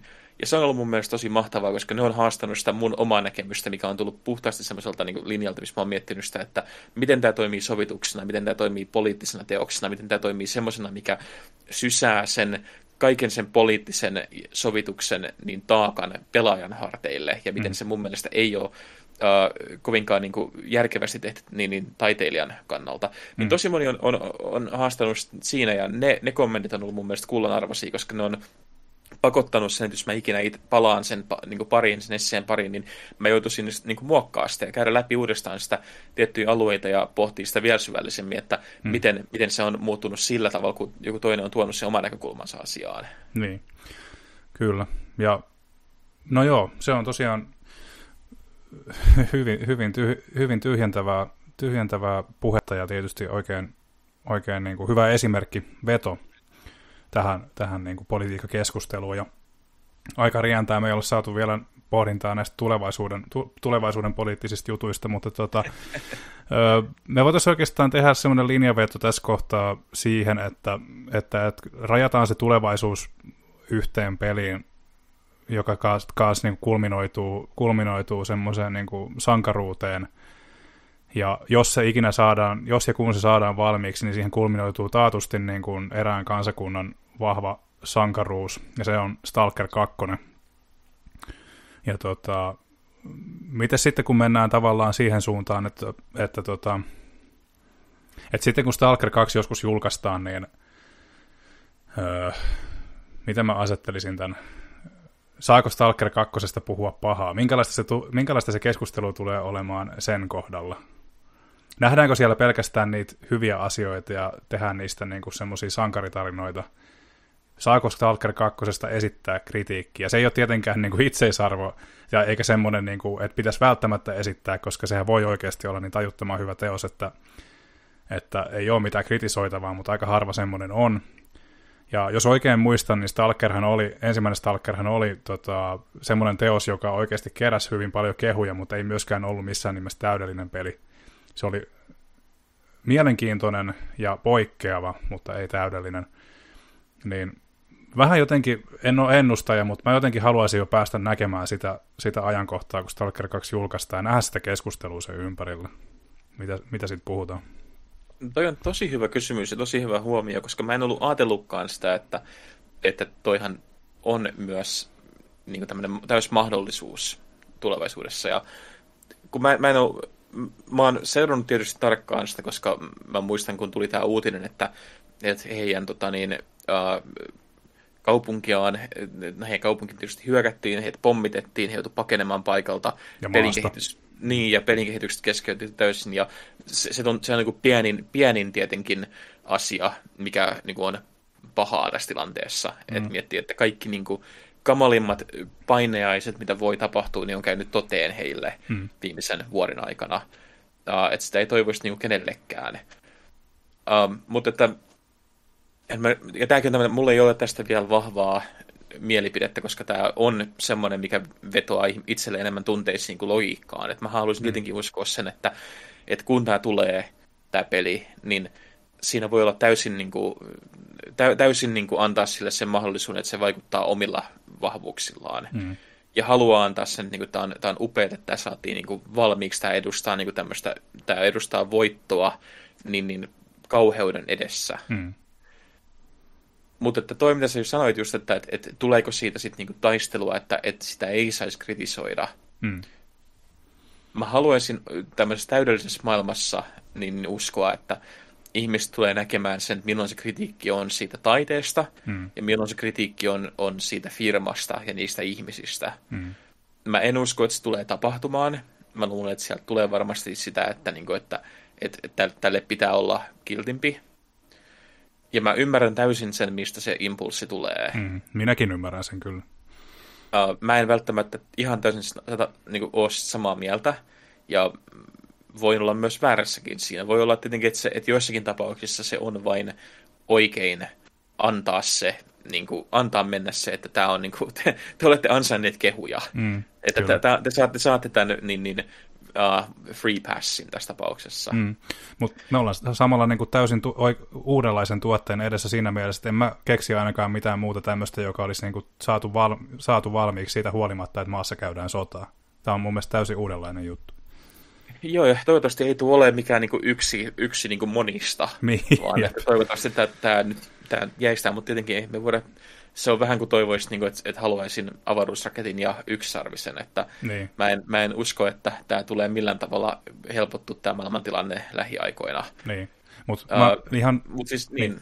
ihan, ihan, niin kuin, ihan samalla tavalla kuin Hogwarts Legacy tai Atomic Heart, niin Stalker 2 pitää, pitää voida myöskin arvostella se, niin kuin, tavallaan sen, että tässä on nyt peli, tästä irrotetaan nyt kaikki muu. Niin, tai silleen, niin kuin, että tämä, niin varsinkin niin kuin just, pelillisestä, sitä politiikkaa tässä on tietenkin vaik- hyvin vaikea välttää taustalla, mutta just, että se arvostellaan niin kuin pelillisiltä ominaisuuksilta rehellisesti, eikä silleen, että keksitään niin kuin, nipottamista väenvängällä.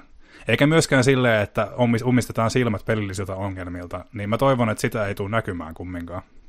Niin. Vaan- Parhaimmassa mm. tapauksessa mä haluaisin, että, mä haluaisin nähdä sen tilanteen, missä se peli on julkaistu ja voi aloittaa sen arvostelun sanomalla, että, että, että, että mitä ikinä tapahtuukaan, niin se on juhlan paikka, että tämä peli on olemassa ja että tekijät ovat turvassa ja Mm. että tekijät ovat saaneet toteuttaa taidettaan niin i- epäinhimillisestä sodasta huolimatta. Mm, mm. Ja mä luulen, että se on niin se paras paikka, mihin me voidaan päästä, ja se on se paras paikka, mistä, me- mistä voi lähteä niin sit se taiteesta puhumaan uudestaan. Ehdottomasti joo, toi on e- itse asiassa todella, todella, todella hyvin kiteytetty toi, että noilla, mä, mä, mäkin, mä, mun, mun mielestä mulla nousi oikein niskavilla pystyy niin kuin silkasta, silkasta niin kuin fiilistelystä, kun mä mietin sitä päivää, kun mä saisin lukea nämä jostain nämä sanat Stalker 2 arvostelun tota, yhteydessä. Et, et, en mä tiedä, sitä päivää odotellessa. Toivottavasti me nähdään se vielä.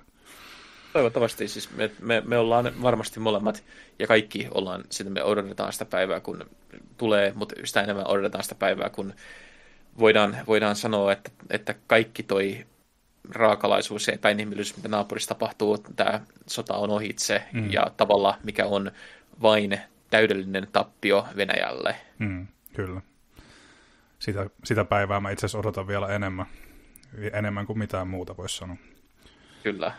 Mutta tota, Mutta sen Wow. kepeästä aiheesta, kun päästään, niin, Niin. niin voidaan puhua jostakin tosi, tosi raasta poliittisesta asiasta. Eli se, että tiesit sä, että Forspokenissa on tummaihoinen nainen pääosassa?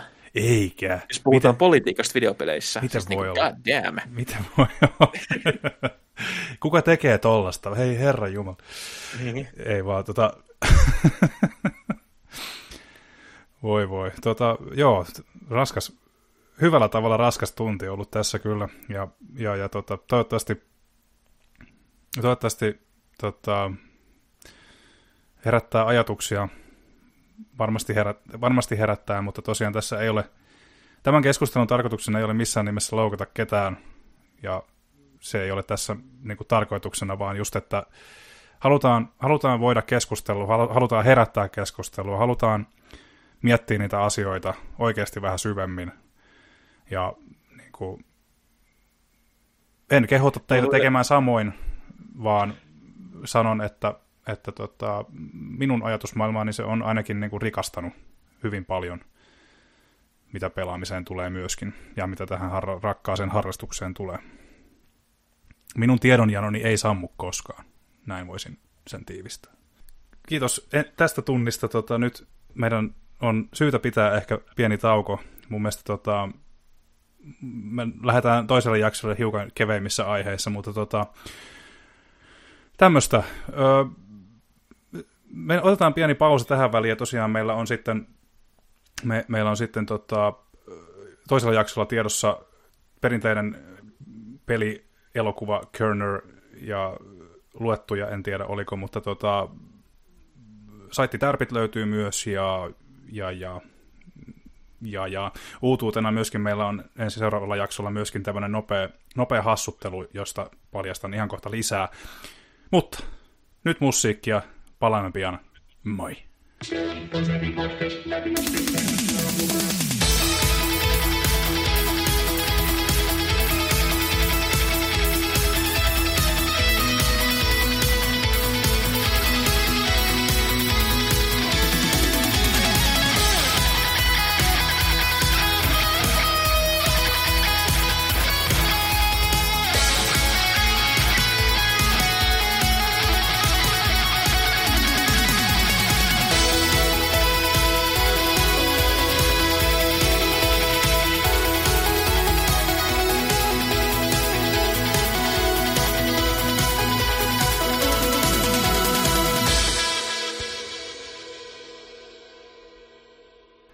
niin, tauot on lusittu ja meidän raskas, raskas, poikkeuksellisen raskas ensimmäinen jakso on laitettu, tota, on, on jäänyt taakse ja lähdetään hiukan keveämpiin aiheisiin tässä, et, tässä tota, ö, toisella puoliskolla. Ö, ennen kuin lähdetään noihin Media Kerneriin, joka perinteisesti meidän toisen jakson valtaa, niin tota, mites olisi, jos tehtäisiin tota, tehtäisi tämmöinen pikku hassuttelu tähän alkuun ja öö, tehdään tota, että jos, jos tehdään oma retrokonsoli, ja te, mennään tämmöisen niin vaihtoehtoisen tota, skenaarion kautta, eli jos tekisit Joonatan oman retrokonsolisi ja saisit valita sille kymmenen peliä, niin mitkä valitsisit? Rajoituksena mainittakoon, että valikoima on tehtävä seuraavilta konsoleilta. 8-bittinen Nintendo, Super Nintendo, eli 16-bittinen niin, su, niin, Super Nintendo, Sega Master System, Sega Mega Drive, Sega Mega CD, Sega 32X ja TurboGrafx 16, ja, joka Japanissa tunnettiin nimellä PC Engine. Kymmenen pelin valikoimaan voi käyttää useampaa alustaa, ei tarvitse tyytyä esimerkiksi pelkkään Mega Driveen. Pelien täytyy olla olemassa, ja lyödään siihen semmoinen rajoitus vielä, että ei saa olla uusi retro, eli ei saa olla, olla Pier Solaria eikä Xenocrisista eikä mitään tämmöistä. Samoja pelejä meillä kummallakaan ei saa myöskään olla, joten se on se, tässä ovat nämä rajoitteet, mitä, mistä lähdetään liikkeelle. Um, ja vuorotellen olisi tarkoitus tässä näitä kehitellä. Joonatan, oletko keksinyt konsolillesi jo nimen? en ole. Uh, Rangaistuks, rangaistuksena tästä, koska itse olen, niin mä voisin aloittaa. Aloita, aloita pois. Eli tota, mun konsolin nimi on mielikuvituksellisesti Nikender Entertainment System. Ja ensimmäinen peli, jonka haluaisin konsolini valikoimiin, on Super Mario Bros. 3. Mikä on Joonatanin valinta ensimmäiseksi peliksi? No mä eikä nostan tämmöisen pien, pienen niin kuin objection, your honor, että mä taisin keksiä ton Nikender Entertainment Systemin nimen aikoinaan sinulle. aivan oikein, aivan oikein. Uh, nimeä ei ole konsolilla vielä, mutta mä, mä lähden heti sille, että mä haluaisin nähdä, jos, jos tämmöinen niin unelma käsipäkonsoli, niin NES-aikakaudelta yksi mun aikaisimpia rakkauksia seikkailuroolipeleissä, eli Faxandu. F-A-X-A-N-D-U. Mielenkiintoinen valinta ensimmäiseksi. Mutta... Siis, mä, mä, mä täysin myönnän, että tämä on ihan puhtaasti niin kuin, vaan tämmöisillä niin kuin, uh, niin, niin, ruusukakkuloisilla silmillä, että mä en muista yhtään, oliko peli edes hyvä vai ei, mutta mä olin, mä olin ihan siis vahtosammuttimen kokoinen, kokoinen ja jotenkin tuo tollainen avoin seikkailu vei mukanaan. Hmm. Kyllä, kyllä. Ja siinä oli myöskin roolipelielementtejä, mikä oli 8 Nintendo-pelille hämmentävää suorastaan. Kyllä. Tota, mun valinta seuraavaksi peliksi on, pitäisikö munkin mainita, miltä laitteita se on tuttu, eli Mega Drivelta semmoinen Konami-klassikko kuin Rocket Knight Adventures ei tarvinne esittelyjä. Tai ei tarvinne perusteluja. Perustelut on luvassa myöhemmin sitten, jos joku niitä pyytää. Aivan loistava Aha. tasohyppely. En... Niin, sano vaan. Voinko mä kysyä, kun mä en koskaan pelannut sitä, että mikä peli toi on? Siinä mennään semmoisella tota, siinä mennään semmoisella otuksella, jolla on tosiaan niin kuin rakettireppu ja miekka.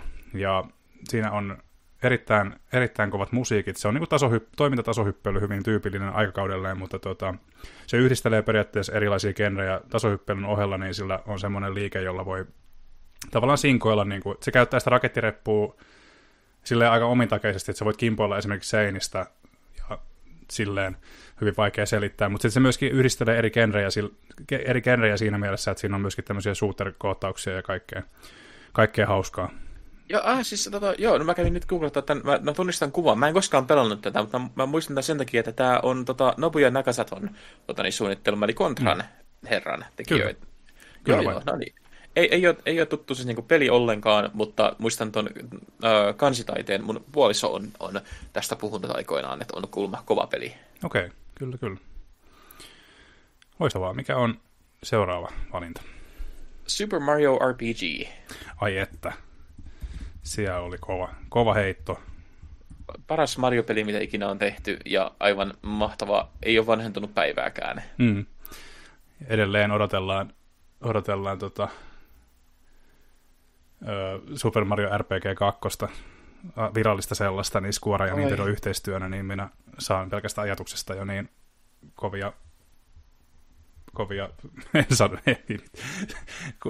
sitä ei tule, se on kumminkin niin semmoinen, semmoinen häiveuni, että, että siitä puhuminenkin aiheuttaa vähän niin kuin semmoista pientä, pientä tota, sydämen mursk, murskahtelua.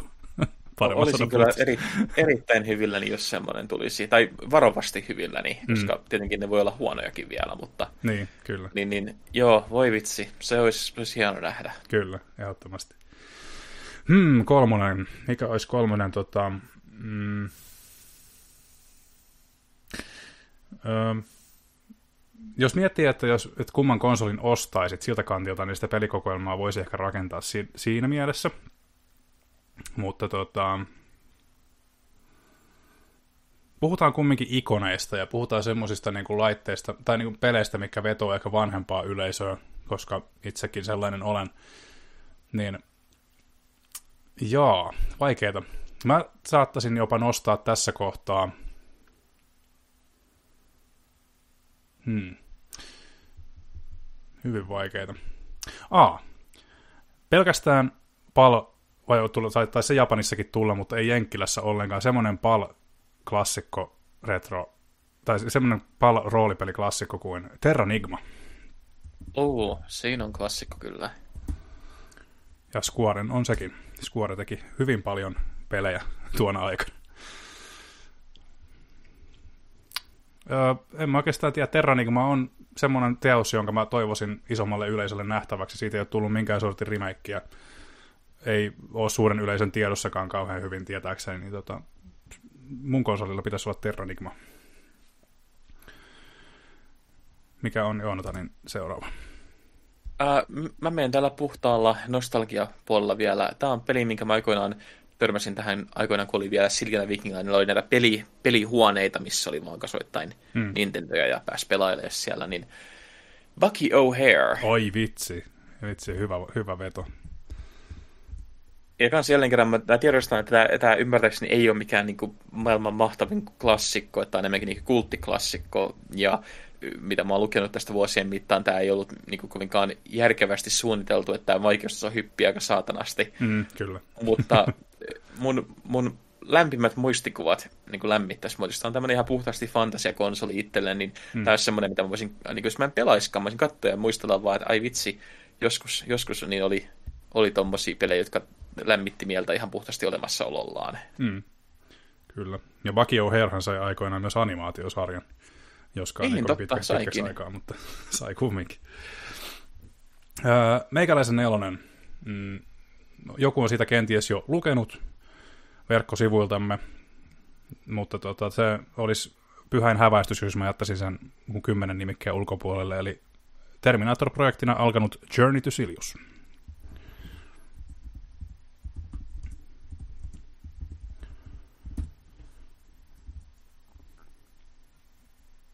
jätän perustelut siihen, että käykää lukemassa se artikkeli, että miksi. Mikä on Joonatanin nelonen? Uh, Final Fantasy 6. Ja ei varmaan hirvittävästi selittelyä kaipaa. En usko. Et jos puhutaan niin kuin parhaimmista seikkailuroolipeleistä, mitä löytyy, niin jestas nyt sentään. Mm. Final Fantasy 6 on siellä kovimmasta päästä. Kyllä. Mä oon sitä mieltä, mä olen suuri Castlevanian ystävä ja mun konsolilla täytyy olla vähintään yksi Castlevania. Mutta on hyvin vaikea sanoa, olisiko se, öö, olisiko se tota, Super Castlevania 4 vai Castlevania Bloodlines, eli Euroopassa Castlevania The New Generation. Tämä on hyvin paha valinta. Tämä on itse asiassa se, niin kuin semmoinen dilemma, joka ei varmaan kelle, kellekään muulle ole yhtä paha dilemma, mutta kun molemmissa on niin vahvasti omat vahvat, ovat, ovat hyvyytensä ja heikkoutensa. Öö, Mega Mega Drivein Castlevania, josta harvemmin puhutaan, on oikeasti tosi hyvä toimintapeli aikaansa nähden. Mutta se ei toisaalta myöskään niin kuin edistäisi, jos tätä konsolia pitäisi myydä, niin ihmiset tunnistaa Super Castlevania helpommin. Mutta sydän sanoo, että Castlevania Bloodlines. Ja Bloodlines-versio nimenomaan siksi, että se on se sensuroimattomampi. Veri lentää ja muut, koska olen raakalainen. Mikä on Joonatanin vitonen? Uh, no, mä osoitan taas jälleen kerran tätä ehkä niin tietysti tiettyä mielikuvituksettomuutta, mutta The Legend of Zelda A Link to the Past. Hyvä valinta. Koska ei pysty laittamaan Castlevania, koska paras Castlevania on Symphony of the Night, ja se ei ole näille konsoleille. Hyvät perustelut. En mä toisaalta kiistäkään tuota, mutta tuota, niin, niin. Hyvä, hyvä veto. Zelda on tietysti Zelda on tietysti eri, erinomainen valinta tonne. Mm, no nyt kun Zelda on jo tuolla sinun koneessa, niin tota, minä nappaan sitten Metroidin. Se, mun kutonen on Super Metroid. Se on kanssa erittäin hyvä valinta, että jos Metroidista lähdetään johonkin, niin on tuo nyt niin kuin ihan syystäkin klassikko. Kyllä. Ja peli, joka asetteli kenties jonkun verran näitä, näitä rimoja ja virtaviivoja mainitsemalla siis Symphony of the Nightille.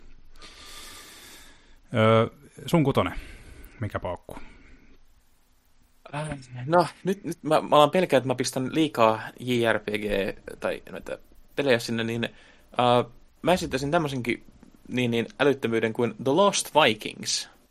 Oho. Tämä oli semmoinen, mikä nuorena veti ihan tajuttavasti aikaa.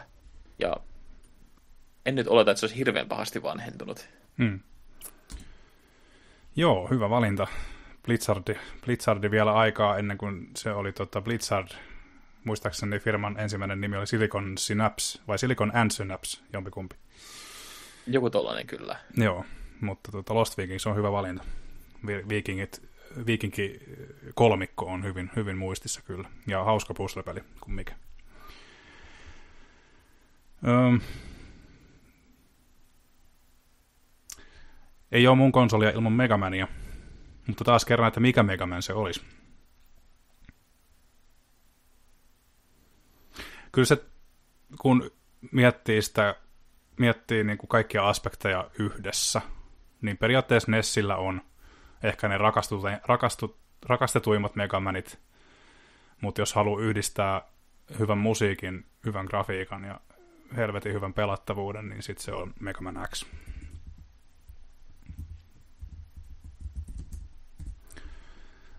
siinä mun mielestä on hyvät, hyvät perustelut.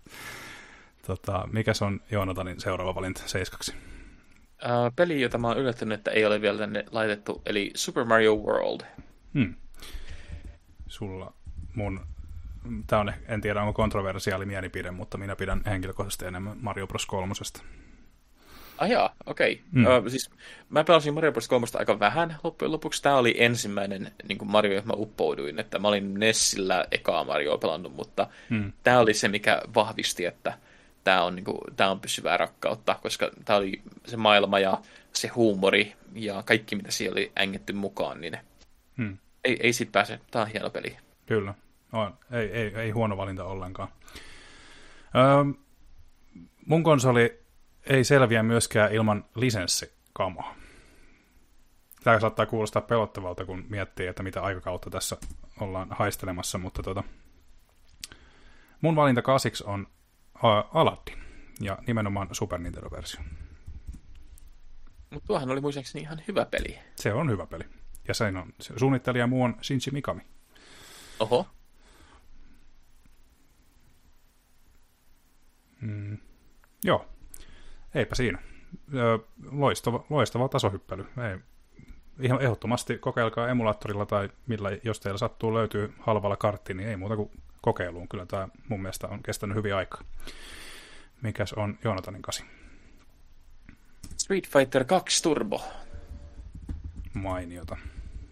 Koska ei nyt konsolia voi olla, missä olisi jotain vähän kaikille, ja Street Fighter edustaa edelleenkin sitä mättöpelien niin, niin lähestulkoon täydellistä suunnittelua. Mm, kyllä, ja se on vielä tuohon aikaan ollut parempi, niin kuin heittämällä parempi kuin Mortal Kombat. Mutta tota, ei ehkä lähetä sille linjalle, koska Street Fighter 6 on tulossa ja tota, hyvin, hyvin, hyvin tota, positiivisella fiiliksellä odottelen sitäkin kyllä, mutta tota, se on ehkä eri keskustelu. No sitten tota, Mega CD, kun täältä löytyy valikoimista, niin ö, seuraava teos on, no tämä ehkä paljasti jo ehkä liikaa vähän, mutta se seuraava teos on semmoinen, joka ei totisesti ole kovinkaan monen saatavilla edelleenkään, johtuen siitä, että laite on harvoilla ja pelin painos on myöskin kohtalaisen pieni niin Euroopassa kuin Jenkkilässä. Kyseessä on Snatcher. Snatcher, oliko tämä toi Hideo Kojiman Kyllä, peli? kyllä vain. Blade Runner-henkinen etsivä seikkailu. Oikein, oikein tota, siinä on kultti, oikein kulttiklassikko isolla koolla. Joo, mä oon nähnyt vaan kuvia siitä, en ole koskaan pelannut itse. Joo. Kyllä. Sitten, hyvinhän, hyvin, hyvinhän noita löytyy. Mikäs on seuraava valinta ysiksi? Aina mä pelkään, että mä oon koko ajan kiinni tässä tota niin, uh, niin, niin SNESissä, mutta kun SNES oli itselle semmoinen konsoli, missä oli kaikkea, mm. niin Earthbound. Erinomainen valinta. Musta mä huomaan, että mä oon selkeästi vähän tämmöisellä suoraviimaisemmalla linjalla, ja sulla on tämmöinen ajattelevan, ajattelevan miehen konsoli selkeästi, mutta Earthbound, loistava valinta. Siis se on, on hyvin lapsu, lapsuus niin kuin paketissa. Niin. Se, siinä on niin paljon sitä, mikä muistuttaa, että ai, että kun oli kivaa, niin ei, ei voi jättää konsolia, jos mietitään tämmöistä unelmakonsoliin, niin hmm. toi olisi se, minkä mä laittaisin sinne heti. Kyllä. Joo, kyllä mäkin sen sinne ehkä laittaisin, mutta ei tullut mieleen. ei tullut mieleen. kymppi. Tämä on paha. Minkä, tästähän tietysti jää, jokaisen lempipeli jää tästä ulkopuolelle. Mutta kymppi on kyllä paha, paha, paha valinta, koska tota, se on sitten hyvin, se on sitten se definitiivinen viimeinen, mikä tässä nyt tulee mieleen. Ja sen takia ei haluttu tosiaan tehdä näitä listoja ennakkoon, koska just haluttiin mennä sillä intuitiolla. No, kymmenes peli mun konsolilla on. Mä vitsi, että on vaikea päättää. Jostain syystä mulla nyt on hyvin vahva Sega-mieli tässä kyllä. Mm. Mä haluaisin tänne yhden turbopelin ihan vaan, että voi sanoa, että se on täällä mukana.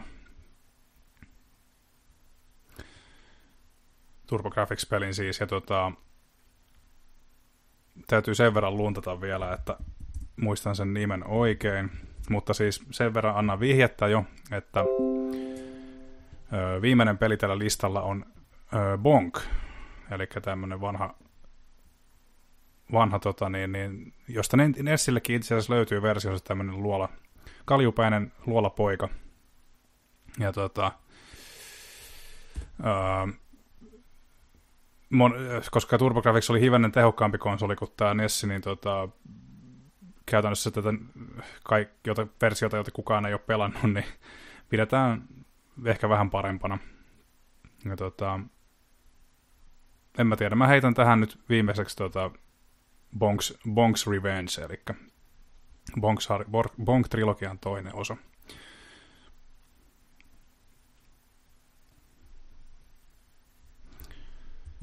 Varmasti hölmö valinta, mutta tota, halutaan jotenkin, haluan jotenkin konsolille luoda semmoisen fiiliksen, että, että enpä ole totakaan kokeillut, että pitäisiköhän tämä konsoli ostaa. Kaupallinen minä iski yllättäen takavasemmalta. Mitä, mitä sanoo Joonatan?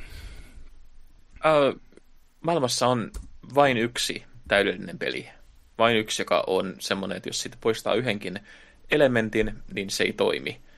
Ja se yksi peli kuuluu tälle listalle, se kuuluu mihin tahansa mun mielestä pelilistaan. Uh, eli se on Tetris. Mm-hmm. Aivan, aivan loistava valinta.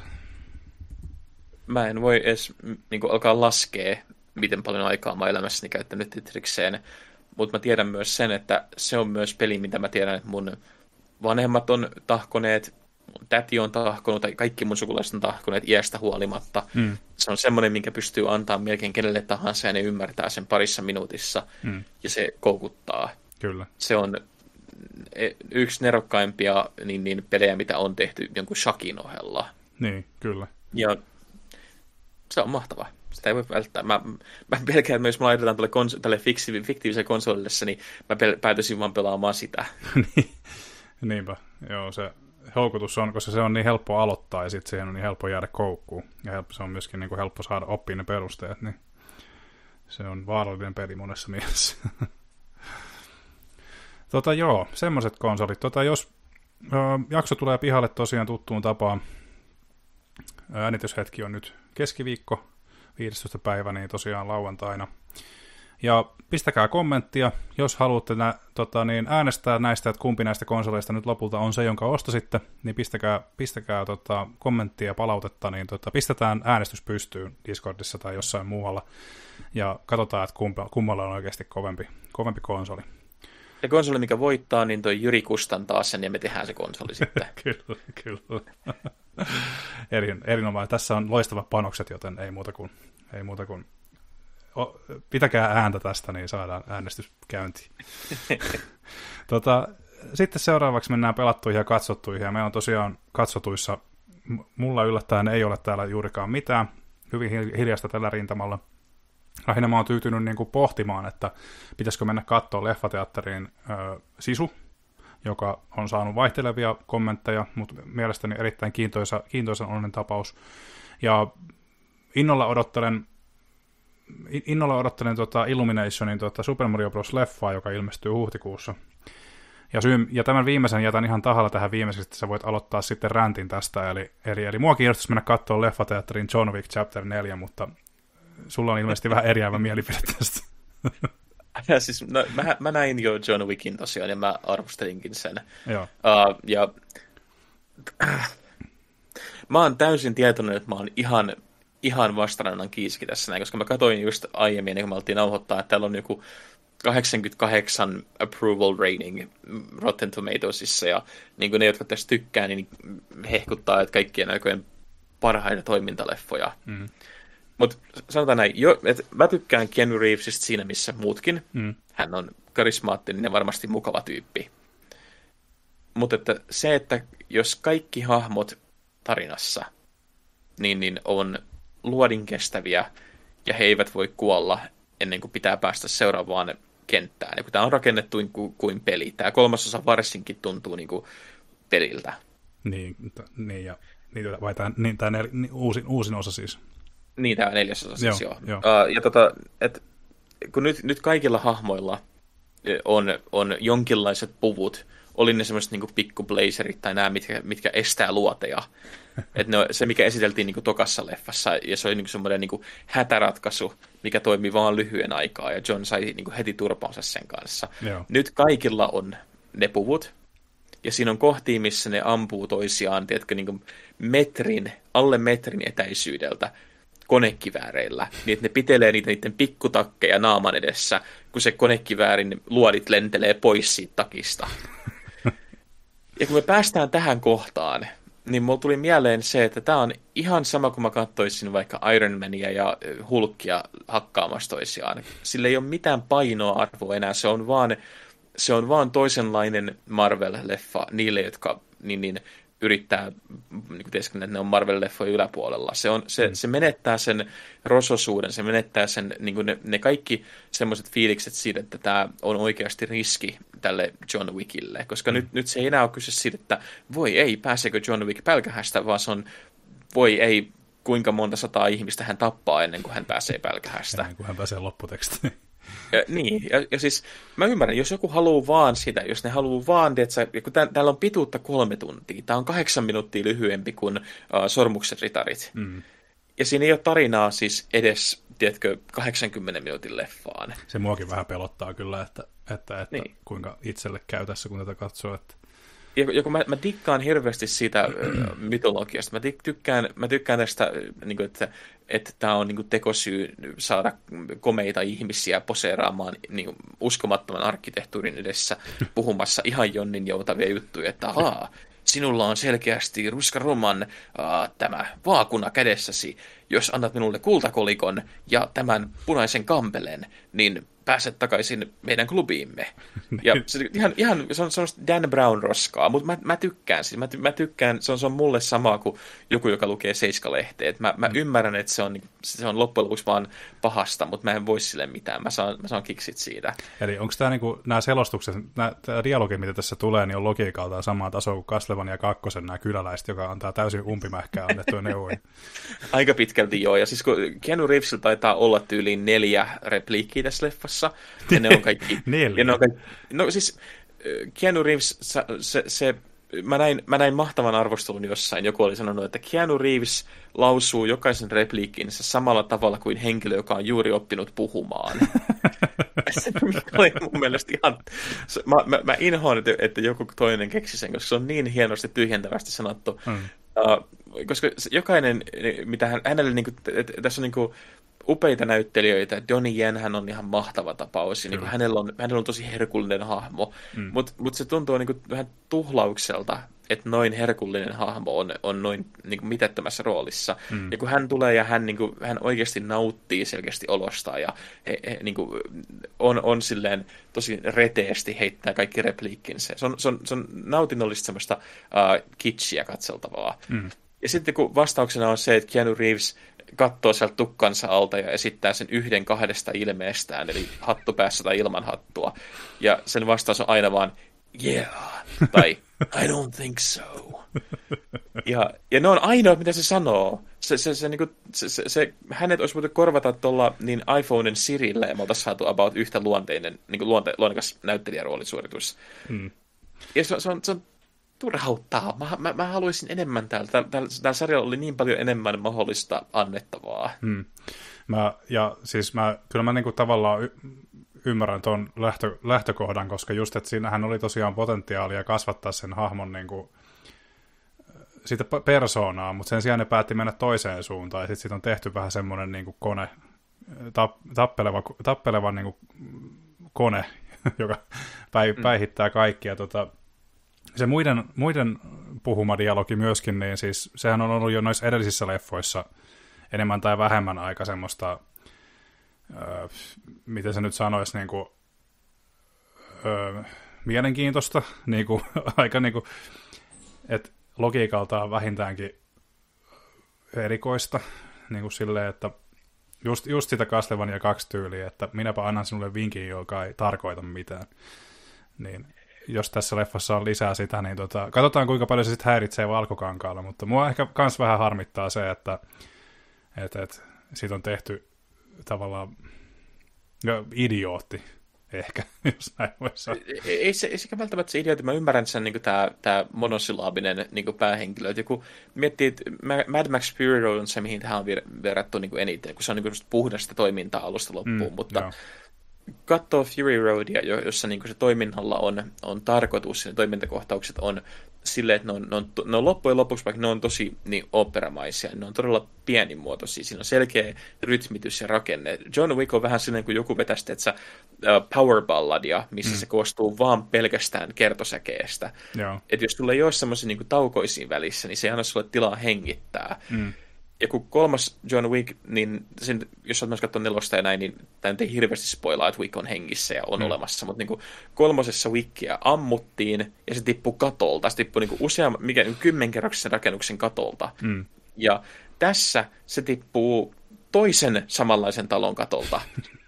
Sen päälle ajetaan monta kertaa autolla saman kohtauksen aitan. Useampi eri auto, jotka ajaa niin tiettä vauhtia ajaa sen päältä. Mm. Ja se vaan nousee ylös koko ajan. Se, se alkoi muistuttaa mua tästä uh, maantiekiiteen kojootista. Aivan, joo. ja, ja sitten kun se pääsee siihen tilanteeseen, että kun, kun, kun sun päähenkilö on tossa, niin se, se ei enää sen tiedätkö, yhdeksännen kerran jälkeen ole vaikuttavaa enää, niin. vaan se on enemmänkin silleen, että sä alat miettiä, että no miksi mua jännittäisi enää, miksi tämä on enää niin kuin millään tavalla viihdyttävää, koska te olette tehneet jo selväksi, että tämä hahmo ei voi vahingoittua, sille ei voi tapahtua mitään. Mm. Ja se tekee sitten sen, että, että mua alkaa itse siinä kohtaa kyrsi, koska mulla ei ole enää mitään omaa panosta laittaa siihen katsomiskokemukseen. Mm. Mua harmittaa, niin kuin siis joo, mä annan totta kai, en mä anna, anna itseäni vallata ennakkoluuleilla, mutta tosi harmi, olisi harmittavaa sit huomata, jos tämä on niin kuin omastakin mielestä huono elokuva, koska niin kuin toi traileri, mä harvoin katson trailereita nimenomaan sen takia, että ne spoilaa ihan helvetisti. Nyt mä en enää muista, mitä Chapter 4 trailerissa tapahtui siinä trailerissa, minkä itse olen nähnyt. Mä muistan vaan sen, että sen trailerin jälkeen mä olin sille, että vittu, tästä tulee varmaan kanssa hyvä. Ja, ja siis, näin, niin.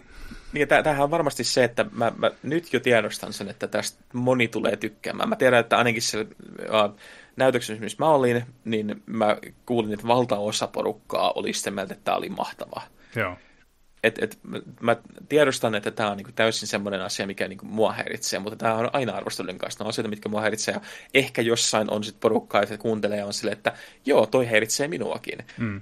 Mutta että jälleen kerran, jos se niinku ainoa, mitä haluaa siltä, on se, että sä pystyt kolme tuntia katsoa vaan, niin kuin, tiedätkö, jos, jos jaksaa ja haluaa vaan sen, että haluaa sen kolme tuntia pelkkää semmoista tykitystä, mm. mikä on kaikki väännetty yhteentoista, niin, niin totta kai, silloin tämä on varmasti niin kuin, paras juttu ikinä. Joo, kyllä. Mä, mä vaan huomaan sen, että kun mä itse kasvoin Jackie Chanin leffojen parissa, mä kasvoin Hong Kong-toiminnan parissa, ja niissä aina oli se, että se päähenkilö oli tosi haavoittuvainen, joka lähti aina niin kuin sieltä alimmasta mahdollisesta paikasta. Ja silloin niin kuin hirveä taistelu päästä sinne niin kuin huipulle. Ja yleensä sitä aina se mokasi ja jotenkin päädy takaisin sinne alas mm. niin kuin pahimpaan tilanteeseen. Niin mä tykkään niistä, ne on mulle niin nautinnollista balettia katseltavaksi. Se, että hahmo on periaatteessa aina voitokas ja aina semmoinen, että se on aina parempi, siinä ei ole mitään, mitä se voi tehdä väärin, niin no, se on, se on tylsää. Mm. Kyllä, kyllä. Katsotaan sitten, kuinka tylsää se on omasta, tai niin kuin tuota, leffateatterissa, niin tota, mm, toikin riip, toi riippuu myös vähän niin kuin elokuvasta, että miten se paljon, miten se, paljon se niin kuin mahdollisesti häiritsee. Jotkut elokuvat selittää sen hyvin, että minkä takia hahmo ei voi niin hyvin haavoittua, mutta, mutta mielenkiintoista nähdä, miten, miten itse sitten ajattelen tästä nelososasta pitkään ollut odotuslistalla. Tota, aika kirjava joukko sulla täällä on. Shazam 2 on tietysti semmoinen, mikä ei kyllä, en ole tainnut nähdä, ens, en, en, en muistaakseni ole nähnyt ensimmäistäkään, niin tota, onko tässä, onko tässä kädenlämpöinen jatko-osa myös vai jotain muuta? Uh, mä tykkäsin yllättävän paljon tästä. Okay. Mä ty- tykkäsin molemmista Shazameista, vaikka mä en ole siis millään tasolla DC-elokuvien ystävä. Mm. Uh, mutta Shazam 2 oli siis jälleen kerran, tämä ei ole millään tavalla, niin kuin, en mä voi sanoa, että tämä on semmoinen että mahtava leffa. En, en välttämättä voi sanoa edes, että menkää niin kuin, välttämättä elokuviin katsomaan. Hmm. Mutta jos aikeissa oli muutenkin jo, että haluaa mennä leffaan, haluaa nähdä jotain, mikä on kepeätä, äh, sydämellistä seikkailua, hmm. mikä muistutti mua ainakin äh, Arkajalat-leffasta. Okei, okay, joo. Niin tämä oli just sitä. Ja tässä on Helen Mirren ja Lucy Liu pahiksina, ja Lucy Liu on ihan mahtava nähdä ruudulla jälleen, että se on, mm. se on tosi magneettinen henkilö, ja mä tykkään tosi paljon nähdä, että se pääsee revittelee Helen Mirrenin kanssa. Joo. Ja siis paljon huumoria. Siinä on se kolmas niin, niin, osa elokuvasta, missä on ne pakolliset, tietsä, nyt taistellaan, apua, kaupunki tuhoutuu, tiet, kaikki ne, mitkä on, mitkä on tosi tylsiä. Niin se on, se on vähän niin kuin pakkopullaa. Mutta kaikki muu on tosi kivaa. Mä, mä, mulla oli hirveän niin kuin, mä, mä nautin olostani leffan aikana, mulla ei ollut missään vaiheessa semmoinen fiilis, että tämä on tylsää, mulla ei ollut missään vaiheessa semmoinen fiilis, että äh, alkaisi pänniä se sanailu, vaan enemmänkin se, että mä huomasin, että mä vaan nautin siitä, että näiden hahmojen kanssa niin, niin sen maailman tutkimisesta. Mm. Hyvä homma. Hyvä homma, että DCltä tulee jotain vähän kivem tai niin kuin parempaakin kamaa. Joo, no se ainakin jo. Sitten. Ää, no, mä nopeasti vaan noin, tota, kun nyt alkaa menee pitkäksi taas, mutta ää, Ted Lasso 3. Jälleen kerran mä oon varmasti tässä se ainoa, kun mähän en pidä Ted Lassosta. Mm. Um, mutta mä pidin tästä kolmoskaudesta eniten näistä muista kausista. Eli se antaa sitten aika hyvin osviittaa, jos on pitänyt aiemmista, jos on niin kuin moni meidänkin tyypeistä tykkää hirveästi, niin kolmoskausi on just sitä, mitä sarja on luvannut tähän mennessä. Joo. Uh, mä tykkäsin tästä vähän enemmän sen takia, että tässä oli mun mielestä vähän enemmän semmoista, niin, niin että alettiin niin kuin pääsee irti siitä, että uh, se ei ollut vaan uh, visuaalinen versio semmoisesta Live, Laugh, Love-julisteesta, mm. mitä ne aiemmat kaudet on ollut. Ja tässä oli niin kuin vähän niin kuin tässä melankoliaa, tässä alettiin oikeasti miettiä jostain, että aina ei voi olla vaan tommonen uh, niin, niin, iloinen jäbä, joka tulee paikalle ja antaa jonkun onnettoman niin, niin, onnenkeksi ohjeen, ja sitten kaikki on paremmin. Ja mun mielestä se oli tosi kiva nähdä, että se oli semmoista niin kuin, mahdollisuutta katsoa sisäänpäin. Mm, mm, Mutta jos tykkää, tykkää varmasti tästäkin. Jos ei tykkää, ehkä saattaa tykätä tästä. Joo, kuulostaa mielenkiintoiselta. Kiva nähdä siinäkin uh. uusia uria. Jep, ja sitten Apple TVltä Hello Tomorrow jäänyt vähän pienelle huomiolle Suomessa, kun Apple TV vähän etsii vielä yleisöään täällä, mutta... Etsii itseään. jo, mutta mä sanoisin, mä sanoisin, että Apple TVllä on tällä hetkellä niin kuin siihen suhteutettuna määrään, mitä heillä on materiaalia, mm. niin heillä on se laatu on huomattavasti korkeampi kuin millään niin kuin muilla tarjoajilla tällä hetkellä. Mm. Et, et vaikka siellä on muutamia tosi onnettomia sarjoja, onnettomia leffojakin, niin sitten siellä ne, jotka on hyviä, niin on tosi hyviä. Joo. Ja Hello Tomorrow, joka on ehkä lähinnä, mitä on nähty, niin, niin Falloutin, ennen Falloutin sitä, kun, ennen kuin Falloutin maailma tuhoutuu. Okay. Ja on se, on se feikki 50-luku, tiedätkö, että missä niinku, ro, tämmöiset niinku, tosi tönköt robotit tekee ihmisille kahvia ja uh, kaikki ne niinku, porukka tekee videopuheluita, mutta se on niinku, vanhoilta CRT-ruuduilta. Niin tämä sijoittuu semmoiseen 50-lukuun, hmm. missä matkaava kaupparatsu kauppaa ihmisille niin, niin, noita lomaosakkeita niin, niin, asuntoihin, jotka sijaitsee kuussa. Hmm. Ja se on ihan mielettömän hienosti tehty satiiri niin, niin siitä, että miten ihmisille myydään unelmia, miten, miten ihmiset on valmiita hyppäämään älyttömiin ratkaisuihin sen takia, että ne ei ole tyytyväisiä elämässään. Hmm. Ja se on yhtä aikaa tosi mahtava niin, niin, tapa katsoa tämmöistä niin amerikkalaista niin, niin, exceptionality, eli amerikkalaista niin poikkeuksellisuutta, niin, niin et sillä, sillä tasolla, että miltä maailma näyttäisi, kun ollaan niin kuin, luotu periaatteessa paratiisi maan päälle, että 50-luku onkin tuommoista, niin kuin, se on sitä, että missä ei tarvitse miettiä itse mitään, sä voit vaan sanoa robotille, että mä haluan tämän asian, ja se tuo sen sulle. Mm. Ja ihmiset silti miettii, että meidän on pakko päästä pois, meidän on pakko päästä kuuhun. Uh, koko, koko kausi löytyy nyt Apple TVltä, tietääkseni, ellei ehkä pari vikaa jaksoa ei ole välttämättä vielä tullut, mutta uh, mä oon katsonut sen koko kauden, arvostelin, mä, mä rakastin sitä ihan täysin. Mun mielestä se on yksi mielenkiintoisimpia ja parhaita sarjoja, mitä on tullut pitkään aikaa. Joo, kyllä, kyllä. Ehkä Apple TVllä pitäisi antaa vielä mahdollisuus. Mä, sehän nyt ei muistaakseni kuukausimaksultaan mikään kauhean kallis ole, niin tota, siellä alkaa olemaan sen verran katsottavaa, että voisi vois ehkä siihen, siihen tota vaihteeksi pistää roposet. En tykkää niin. tosiaan laittaa muuta kuin yhteen kerralla, ja mulla nyt on jämähtänyt vanhasta tottumuksesta Disney Plussa jo pitkäksi aikaa. Niin, niin tota, joo, hyvä, hyviä vinkkejä tosiaan. Ja tosiaan tulee ehkä katsottua Ted Lasson toinenkin kausi tässä samalla sitten, kun sitä, mä oon nähnyt vaan sen ensimmäisen kauden. Ja ja tota, siitä tykkäsin kyllä tosi paljon, mutta tosiaan siinä, siinä mentiin taas sitten melankolian puolelle vasta hyvin, hyvin niin kuin loppukaudesta ja hyvin vähin, vähin, vähin äänin niin sanotusti.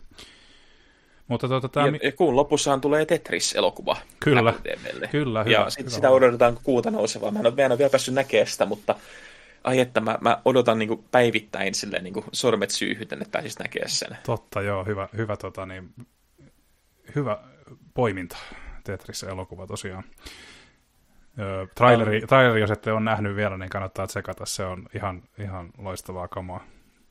Joo, ja mielenkiintoinen aihe. Siis se, se todellinen tarina Tetriksen ostamisesta ja tuomisesta länteen on, siis se on, se on yllättävää, että siitä ei ole vielä tehty elokuvaa.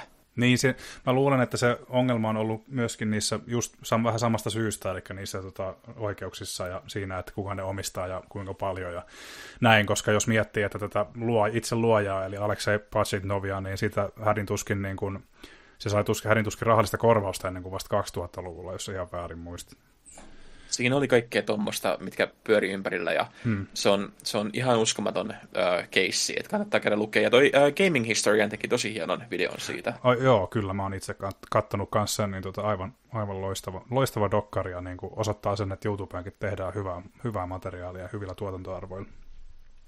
Uh, ihan viimeisenä mä sanon, kun tästä tulee artikkelisivulle, että en ala hirveästi vielä puhumaan, mutta mä, mä katsoin Super Mario Brosin, tämän Bob Hoskins Dennis Hopper-version, leikkaamattoman tämän Workprint-version. Tästä toi Umbrella Entertainment julkaisi todella uh, kattavan uh, Blu-ray-paketin viime vuonna. Se on ollut mulla hyllyssä ventannut tähän asti. Mä ajattelin, että tästä saa hyvän pohjustuksen tuohon nyt tulevaan Mario-leffaan. Mm. Ja voi pojat, tämä on siis, jos Tämä, tämä on käsittämätön tämä visio, mikä sieltä on tullut. Mm. Ja mä en tiedä, onko tämä vaan jonkinlaista niin kuin, uh, posttraumaattista häiriötä siitä, että mä istun niistä tämän leffan parissa, mutta mä, mä saatoin tulla sieltä sen elokuvan jäljiltä niin kuin ehkä tietyllä kierrolla tavalla arvostaen sitä, mitä kaikkea siinä elokuvassa on, koska se on älytön ja se on kaikin puolin okei okay, huono elokuva, hmm.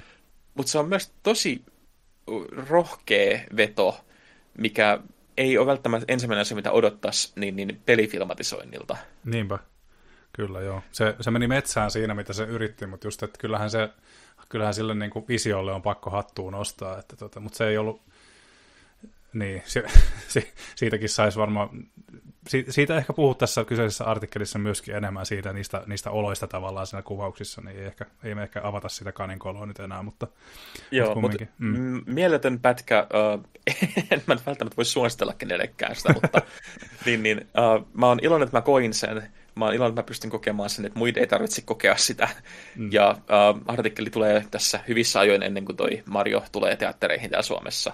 Kyllä, kyllä. Me ollaan, mä uskon, että minäkin olen hyvin iloinen, että mä saan kokea sen vaan sen artikkelin Mutta äh, kerro Niko, mitä sä oot pelannut viime aikoina, että mä en nyt omi tätä kaikkea näille leffoille. Ki- tota joo, eipä siinä hauskaa kuunneltavaa, erityisesti tämä Le- Mario Brosin leikkaamaton juttu, niin tota, kyllä mä oikeasti on, olisin hyvin kiinnostunut sen näkemään, mutta ei, se katsotaan, katsotaan se sitten joskus. Um, God of War Ragnarokia on tosiaan nelisen tuntia takana tuossa itsellä ja sain sain aloitettua tosiaan tämän Santa Monica Studiosin epoksen tuossa, sanotaan, jos nyt veikkaisin, niin ehkä toissa viikolla. Voi olla, että menee ihan metsään. Mutta tota, ja meneekin. Mä olin tosiaan ymmärtänyt, että tämä että tota, yrittänyt tässä hyvin, hyvin niin kuin välttyä spoilereita tietysti luonnollisesti siitä syystä, että hyvin tarinavetoinen peli on jälleen kyseessä. Ja mä olin tosiaan ymmärtänyt, että tämän olevan kumminkin tämmöinen God of War 1.5, eli tämän God of War 2018 julkaistun God of Warin tota, tyyppinen peli, joka, ei, joka, niin kuin, joka tallailee tuttuja polkuja. Mutta kyllä mä yllätyin silti, miten niin kuin samanla- samanlaisia, tota, miten samanlainen tämä on. Ja, ja, ja jotenkin ei mulla ole semmoinen fiilis, että, että, tota, että se olisi huono missään nimessä, sitä se ei ole, mutta kun jotenkin tuntuu siinä, että tavallaan se taistelusysteemi, mikä oli siinä ekassa mulle ainakin semmoinen tosi jotenkin tyydyttävän olonen, tuntunen, musta jotenkin vaikuttaa siltä, että, että taistelupelit mitä itse, tai toimintapelit, mitä itse tässä on viime vuosina pelannut, niin ne on onnistunut tekemään paremmin sen, mitä God of War yritti. Ja kun taistelusysteemi Ragnarokissa siis on aika lailla prikulleen samanlainen kuin edeltäjässä, niin – se ei tunnukaan enää niin tyydyttävältä kuin vuonna 2018. Et onko toimintapelit tullut eteenpäin viides vuodessa vai, ö, yksinkert- ei se, vai yksinkertaisesti, että onko tämä onko tää niinku, onko sitten kumminkaan ollut alun perinkään niin hyvä pelillisesti kuin mitä on ajatellut. En tiedä, mutta en mä missään nimessä, niin kuin, missään nimessä tämä, on, tämä ei ole niin kuin huono, huono tämä toimintasysteemi, musta vaan tuntuu, että jotkut kilpailijat on tehnyt tämän paremmin. Uh, ja se ei tietenkään myöskään pilaa peliiloa sinällään. Tässä on aika hyvä, hyvä, hyvä tasapaino niin kuin juona ja, tai ton tarina ja toiminnan kannalla. Ja Sitten juonesta puhu, puheen ollen, niin siitä nyt en halua sen kummemmin yksityiskohtia puhua, mutta mun mielestä se, se alku oli, oli mun mielestä hyvä. Se tempas ainakin mut mukaansa alusta alkaa, vaikka joku on valittanut, että se on hidas alku. Mun mielestä, mun mielestä se on jotenkin, jotenkin sinemaattisesti se on tehty jälleen kerran helvetin hyvin ja mä tykkään siitä, mitä Santa Monica tekee siitä tyylistä. Tuotantoarvot on kohdallaan jälleen kerran. Tietysti se auttaa siihen tyyliin. Ja tota, julmetun kauniin grafiikan lisäksi, niin tota, ja muistutuksena vielä, että pyörii muuten PS4lläkin vielä aika ihanon näköisenä, niin toi ääninäyttely on taas jälleen kerran ihan täyttä rautaa. Et mä, mä, mä, tykkään hirveästi siitä, miten, miten, tota, miten Gero, äh, Geralt, Kratos ja tota, Atreus ja Mimir puhuu toisilleen.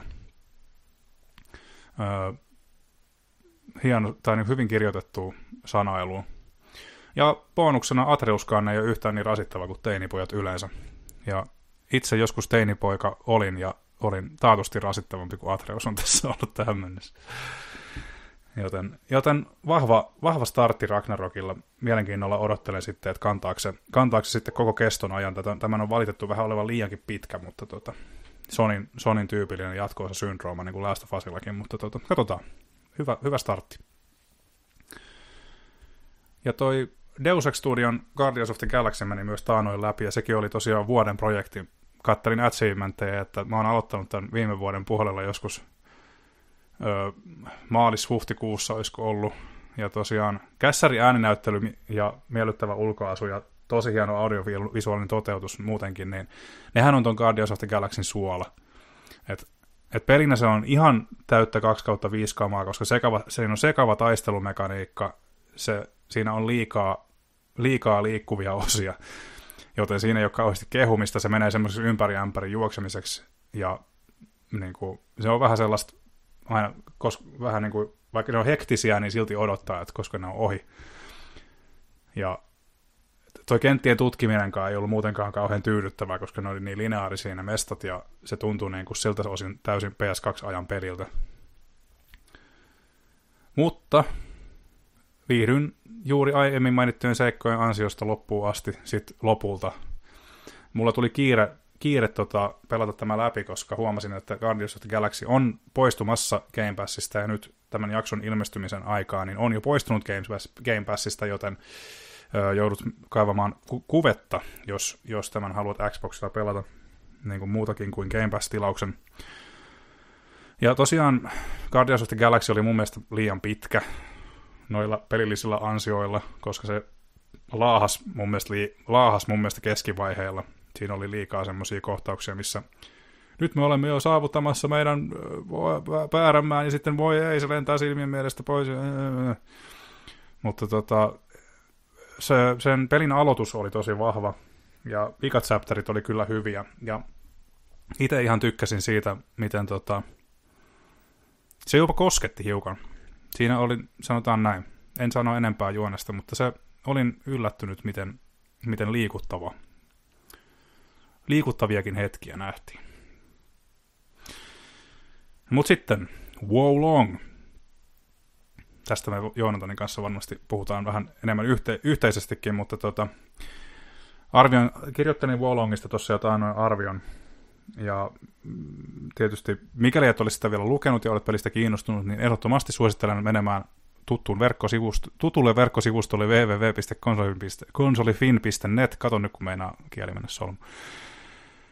Tiivistettynä omalla kohdalla tämä vie sen niohkaavan mun mielestä onnistuneesti parempaan suuntaan. Kenttäsuunnittelu on paremmin strukturoitu, kentät on sopivan laajoja ja taistelu on mukavan napakkaa. Mä erityisesti tykkään, tykkäsin on niohista tuosta, mitä Team Ninja tekee ja tykkään myös tästä. Musta tuntuu, että se on mennyt, taistelu on mennyt parempaan suuntaan, se on mukavan napakkaa ja parry toimii, toimii hyvin.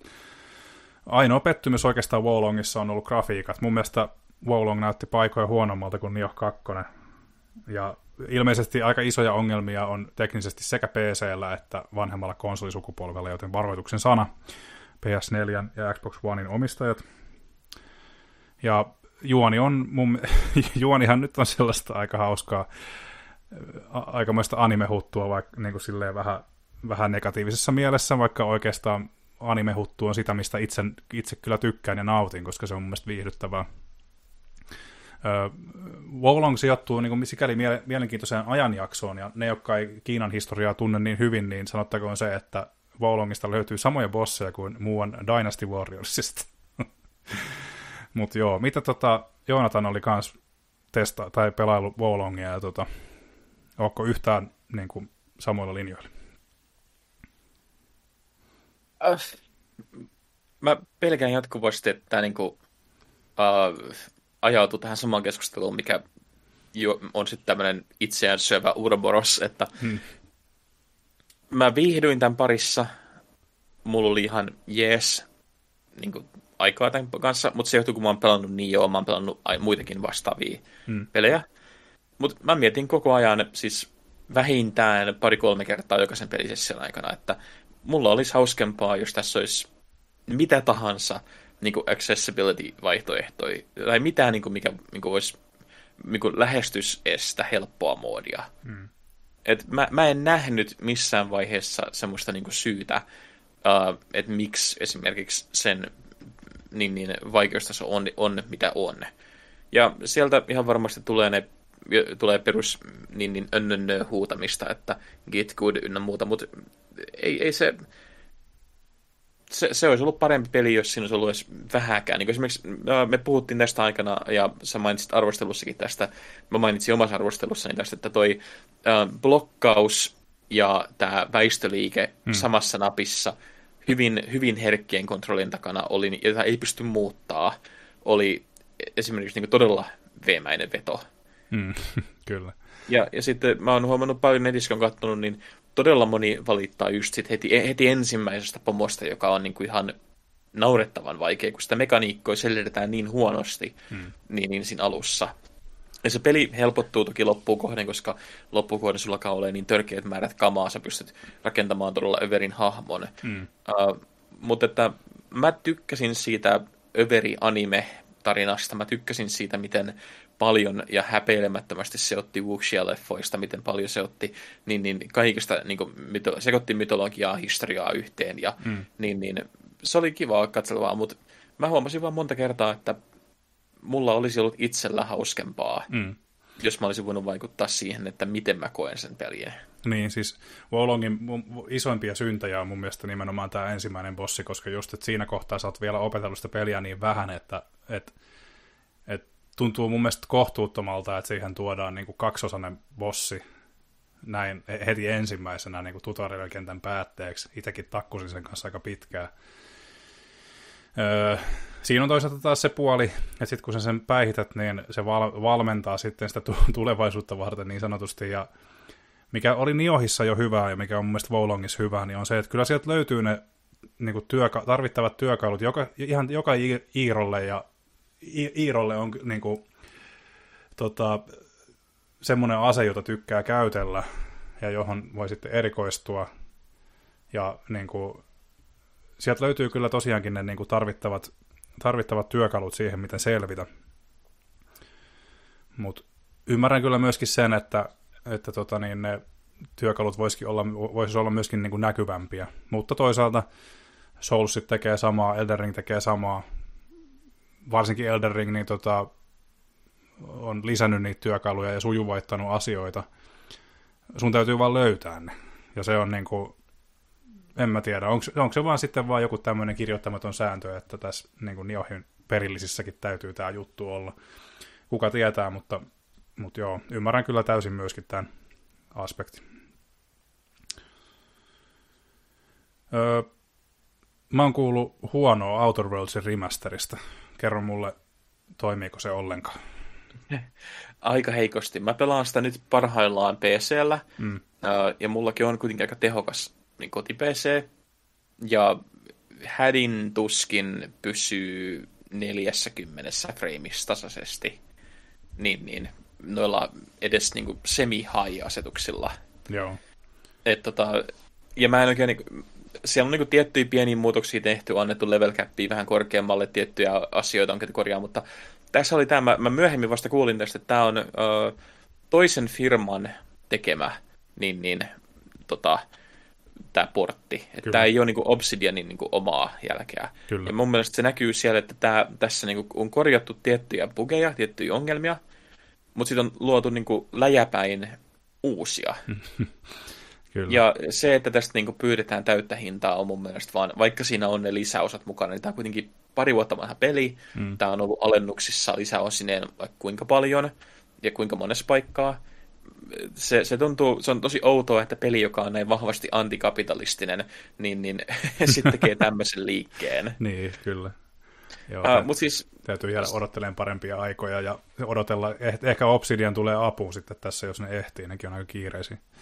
Niin, ja siis niin kuin pelihän itsessään on niin kuin täyttä rautaa edelleenkin. Että mä huomasin, mm. kun mä aloin sitä niin kuin pelaamaan, että mä ajattelin, että no mä näen, että tämä on teknisesti heikko, mä ajattelin, että tästä tulee helppo juttu, mutta mä oon pelannut sitä peliä taas alusta alkaen, koska mä olin unohtanut niin monta asiaa, mistä mä pidin siinä, että se maailma on tosi mahtava, ne hahmot on hienoja, mulla on, mä tykkään niistä tarinoista, mä tykkään siitä, niin, niin itse se, se, on, se on niin paljon parempi kuin mitään, mitä Fallout on ollut kymmeneen vuoteen, tai mitään, mitä on tullut noilta muilta kilpailijoilta. Mm.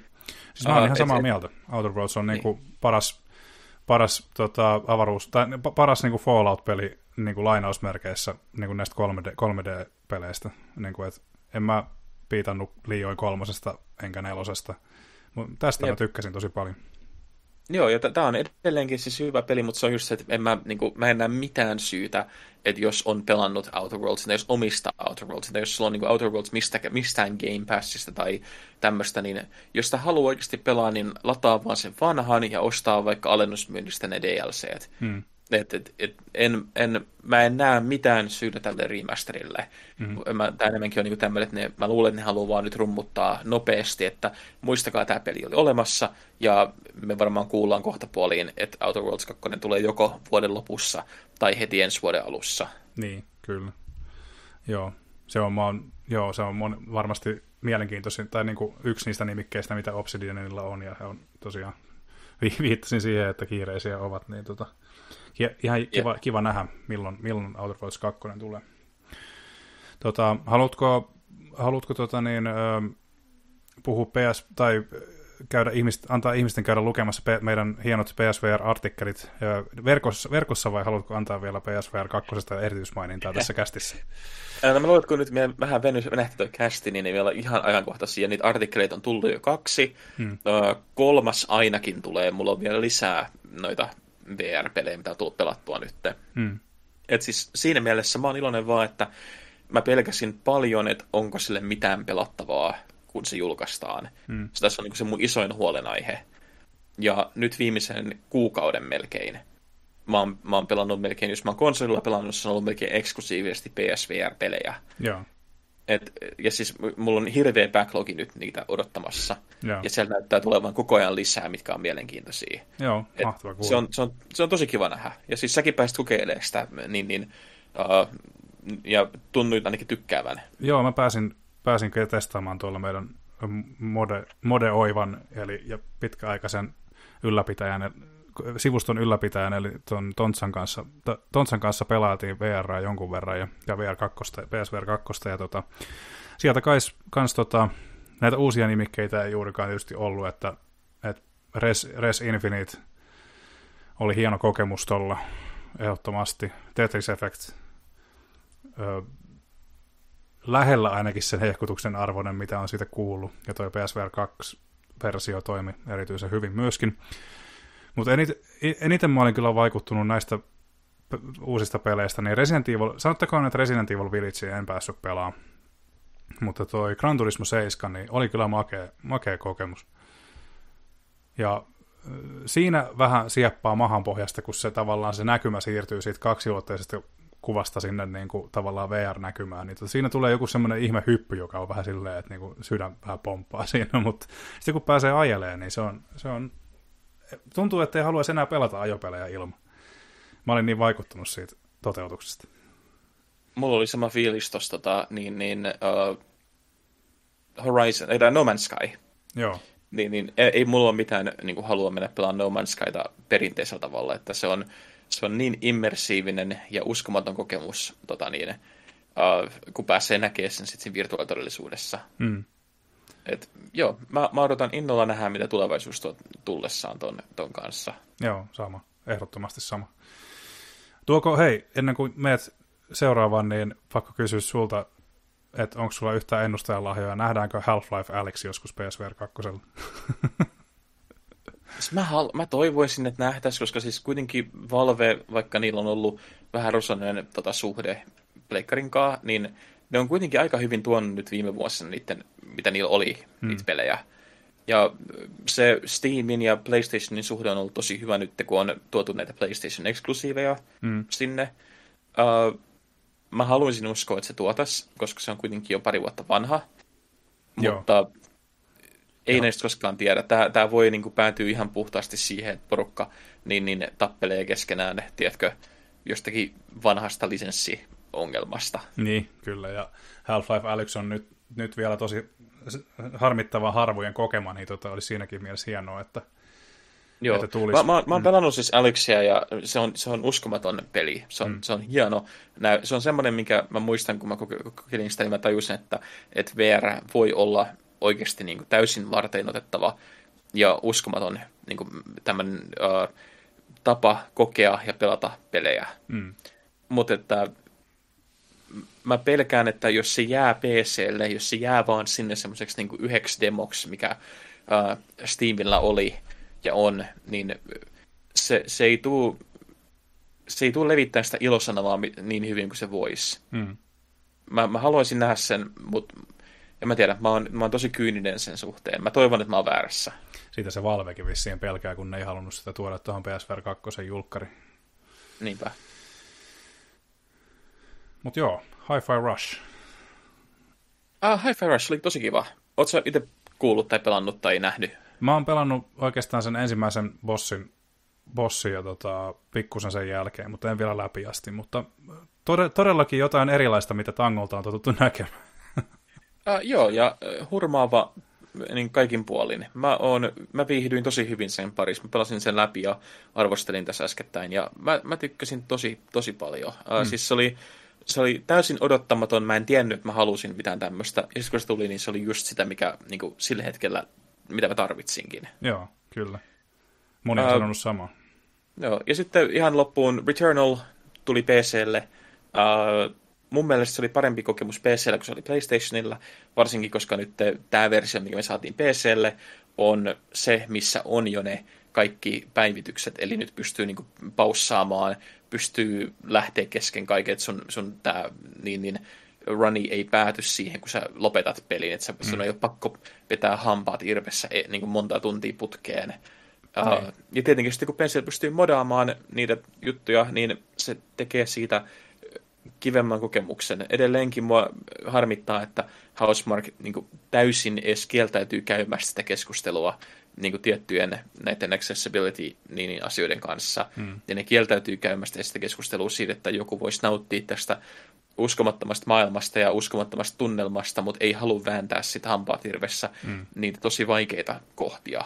Niin. Uh, se on harmillista, se on, se on mun mielestä semmoinen, mikä vie tuolta peliltä pisteitä, mutta on se silti, niin kuin, silloin samalla mitä mä sanoin pari vuotta sitten, kun tämä tuli eka kertaa, että on mahtavaa nähdä, mihin Housemark on päässyt näin vuosien saatossa. Mm. He, on, he on todellakin niin kuin, tulleet pitkälle vuosien mittaan. Mm.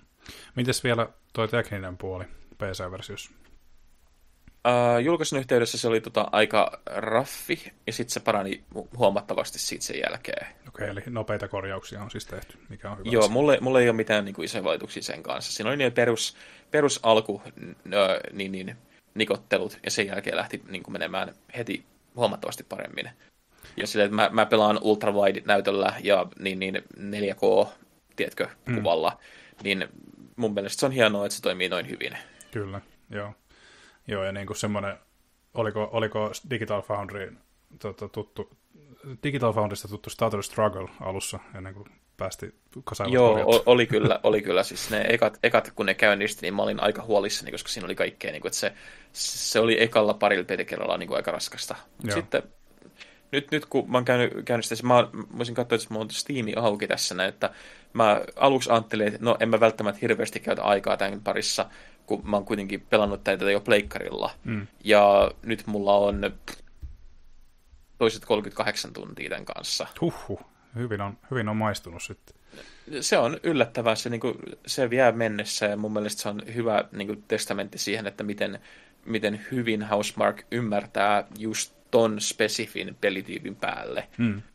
Et se, on, se on koukuttavaa ja siitä niin kuin, täysin vaan pisteet heille. Et mä, oon, mä oon eri mieltä heidän kanssa tietyistä asioista, mutta mä en pysty kieltämään sitä, että etteikö heillä ole ihan älyttömän lahjakkaita kenttäsuunnittelijoita ja pelisuunnittelijoita siellä. Kyllä. Munkin täytyy sanoa, että Returnal oli mun mielestä hyvä peli, mutta mä en ole kohdeyleisöä ehkä noin niin, niin vahvasti, että mä olisin niin kuin oikeasti tykännyt, tykännyt enemmänkin siitä. Et mä, oon, mä oon sitä osastoa, joka tässä Returnalissa ö, olisi halunnut ehkä fiilistellä sitä maailmaa en, enemmän kyllä, ehdottomasti, koska se on, niin kuin sanoitkin, niin erittäin hyvin suunniteltu. Mutta joo, tota, mennään, mennään tota, saittitärppeihin tässä, tässä tota, niin, niin, Returnalin tunnelmista. Ja tota, saittitärpiksi tuossa jo ohimennen mainitsinkin meidän hienot VR-artikkelit, niin tota, mm, ne kannattaa tsekata. ja tota, niin, meillä on oikeastaan erikseen, erikseen tota PSVR 2 arvioi, ja sitten meiltä löytyy tämmöinen peli, pelikollaasi-artikkeli, ja ko, kaksi niitä ainakin on, kolmas oli ainakin tulo, e, oli vissiin tulossa, eikö niin? Ja tuota... Joo, ainakin, ainakin kolmas on tulossa. että voi olla jopa neljäskin. Katsotaan, miten paljon ne on vielä. Kyllä. Ja tota, mä haluaisin toiseksi tärpiksi heittää, tota, me, meillä ei ole ikinä varmaan ollut, että meidän arvostelun otsikossa on sana toivearvostelussa, niin tota, kerran toivearvostelu meille on kirjoitettu, niin mä haluan mainostaa Marvel Snappia. Se on mobiilipeli, jota, tota, johon varmasti, joka on kortti, korttipohjainen mobiilipeli, joka tota, saattaa olla, että on koukuttanut jo nyt teistä monia. Ja tota, niin, niin, niin joita ei, joille se ei ole tuttu vielä, niin meidän tota, Karinkannan Risto kävi, tai kirjoitti tota, ansiokkaan arvioin tästä Marvel Snapista ja siitä, että miksi, miksi se voi viedä koko käden, kuten Aki Sirkessalokin lauloi. Olisiko Joonatanilla heittää tärppiä? Uh, mä heitän sen verran tärppiä. Tämä on niin enemmänkin niin tämmöinen yleinen ja viittaa omaan juttuuni, mutta mä arvostelin tuossa joku, olisiko kuukausi sitten, niin Logitechin tämän Blue Sona-mikrofonin. Joo. Uh, ja edelleen haluan niin huomata, kun meillä on tullut paljon ihmisiä kyselee aina välillä. Uh, meillä on foorumilla tyyppejä, jotka tekee sisällöntuotantoa, jotka pyörittää YouTube-kanavia ja siellä on lahjakasta väkeä. Niin tota, mun mielestä se on tosi tärkeä nostaa sille, että jos miettii näitä mikkijuttuja, niin mulla on tämä sana edelleen käytössä. Et, mm. uh, mä oon tehnyt kaikki mun niin, niin, podcast-jutut, mä oon tehnyt kaikki mahdolliset, mitä niin kuin, on tullut sisällöntuotantoon, on se ollut video, videotuotantoon tai niin, niin, mihinkään ääninauhoitukseen. Ja mä en ole törmännyt vielä yhteenkään mikkiin, mihin mä olisin ollut näin tyytyväinen tähän mennessä. Mm. Et ihan siis käykää lukea arvostelu, uh, käykää tsekkaa, jos on semmoinen, mitä te tarvitte, ja oikeasti ei, ei kannata edes miettiäkään. Jos haluaa niin sen yhden, mikä pärjää sitten niin pitkään, niin tämä on se. Hmm. Hyvä vinkki. Oliko kallis? Muistatko yhtään hinta? Uh, tämä oli, muistaakseni mun katsoa ihan lunta tältä mun omasta arvostelustakin, se, että tämä oli jotain niin, kuin, niin, niin uh, parin sanan luokkaa. Joo. Kyllä, kyllä. Mutta et että, että se on kuitenkin semmoinen, että, niinku, että jos sen hankkii ja miettii, että haluaa niinku sen, että, sä, että, että ei, ei tarvitse miettiä sitä. Mä, mä en itse koe, että mun tarvitsee vaihtaa mikkiä, tiedätkö, kymmeneen vuoteen. Niin, niin, no joo, se, on, niin se, se kas, maksaa itsensä takaisin tavallaan sitten monen vuoden aikana. Niin, ja hinnat on tietysti varmasti muuttunut tässä, kun tämä artikkelikin on kirjoitettu, ja niitä varmaan tulee alennuksiin, mutta mm. jos, jos niin kuin on semmoinen, että, että varsinkin me, mekin tehdään podcastia aika usein, mä oon vierailen vähän muuallakin näissä, niin tota, mä luulen, että tämä on maksanut itsensä takaisin jo niin kuin sen kuukauden aikana. Mm. Ihan puhtaasti, että mun ei tarvitse miettiä mitään äänenlaadullisia asioita, mun ei tarvitse miettiä mitään muuta kuin se, että mikki päälle ja laatu on ihan rautaa. Mm, kyllä. Loistava juttu erittäin hyvä tärppi. Ja tota, joo, eipä siinä. Pitkää, pitkään ollaan keskusteltu, lähdetään pikkuhiljaa tässä ö, iltapalalle niin sanotusti. Tota, ö, haluaisin vielä muistuttaa ystävällisesti, että tota, meillä on ikuinen haku uutisten kirjoittajaksi konsolifinin päällä. Ö, uutisnäytteitä voi lähettää osoitteeseen, sähköpostiosoitteeseen jaakko.herronen at konsolifin.net. Jaakko, Jaakko Kouli sinusta erittäin hyvän uutisten kirjoittajan. Meillä on tiimissämme jo yksi vahvistus uutispuolella, joka on, joka on loistavaa duunia tässä tehnytkin, niin tota, jos tota, Santun nimi sanoo jot, jotain, niin siitä voi saada osvittaa hiukan, että miten, miten hyvä uutisten kirjoittaja sitten lopulta tuleekaan. Um, kiitoksia vielä arvon kuulijat. Muistakaa, että, muistakaa, että tota, peleistä keskustelu on terveellistä ja mielipiteitä voi heittää ihan suuntaan ja toiseen, mutta keskustelu täytyy pitää järkevänä ja lo- sellaisena, että ketään ei loukata. Meidät löytää somesta tuttuun tapaan Facebook, Twitter ja Instagram. Kysymyksiä voi lähettää somekanavien kautta tai myöskin meidän foorumilla, joka on edelleen varsin elinvoimainen ja keskustelua riittää. Menkää pelaamaan Resident Evil 4 demoa, unohdin mainita sen kokonaan, se on loistava ja koko versiokin sieltä kohta tulee. Kiitos Joonatan. Kiitos, että olet mukana, olit mukana jälleen kerran ja tota, uh, kohti parempia aikoja, jos niitä on tu- koskaan tullakseen. Takki, takki on tyhjä, joten sanon vain jälleen kerran puun, että moi moi. Morjes.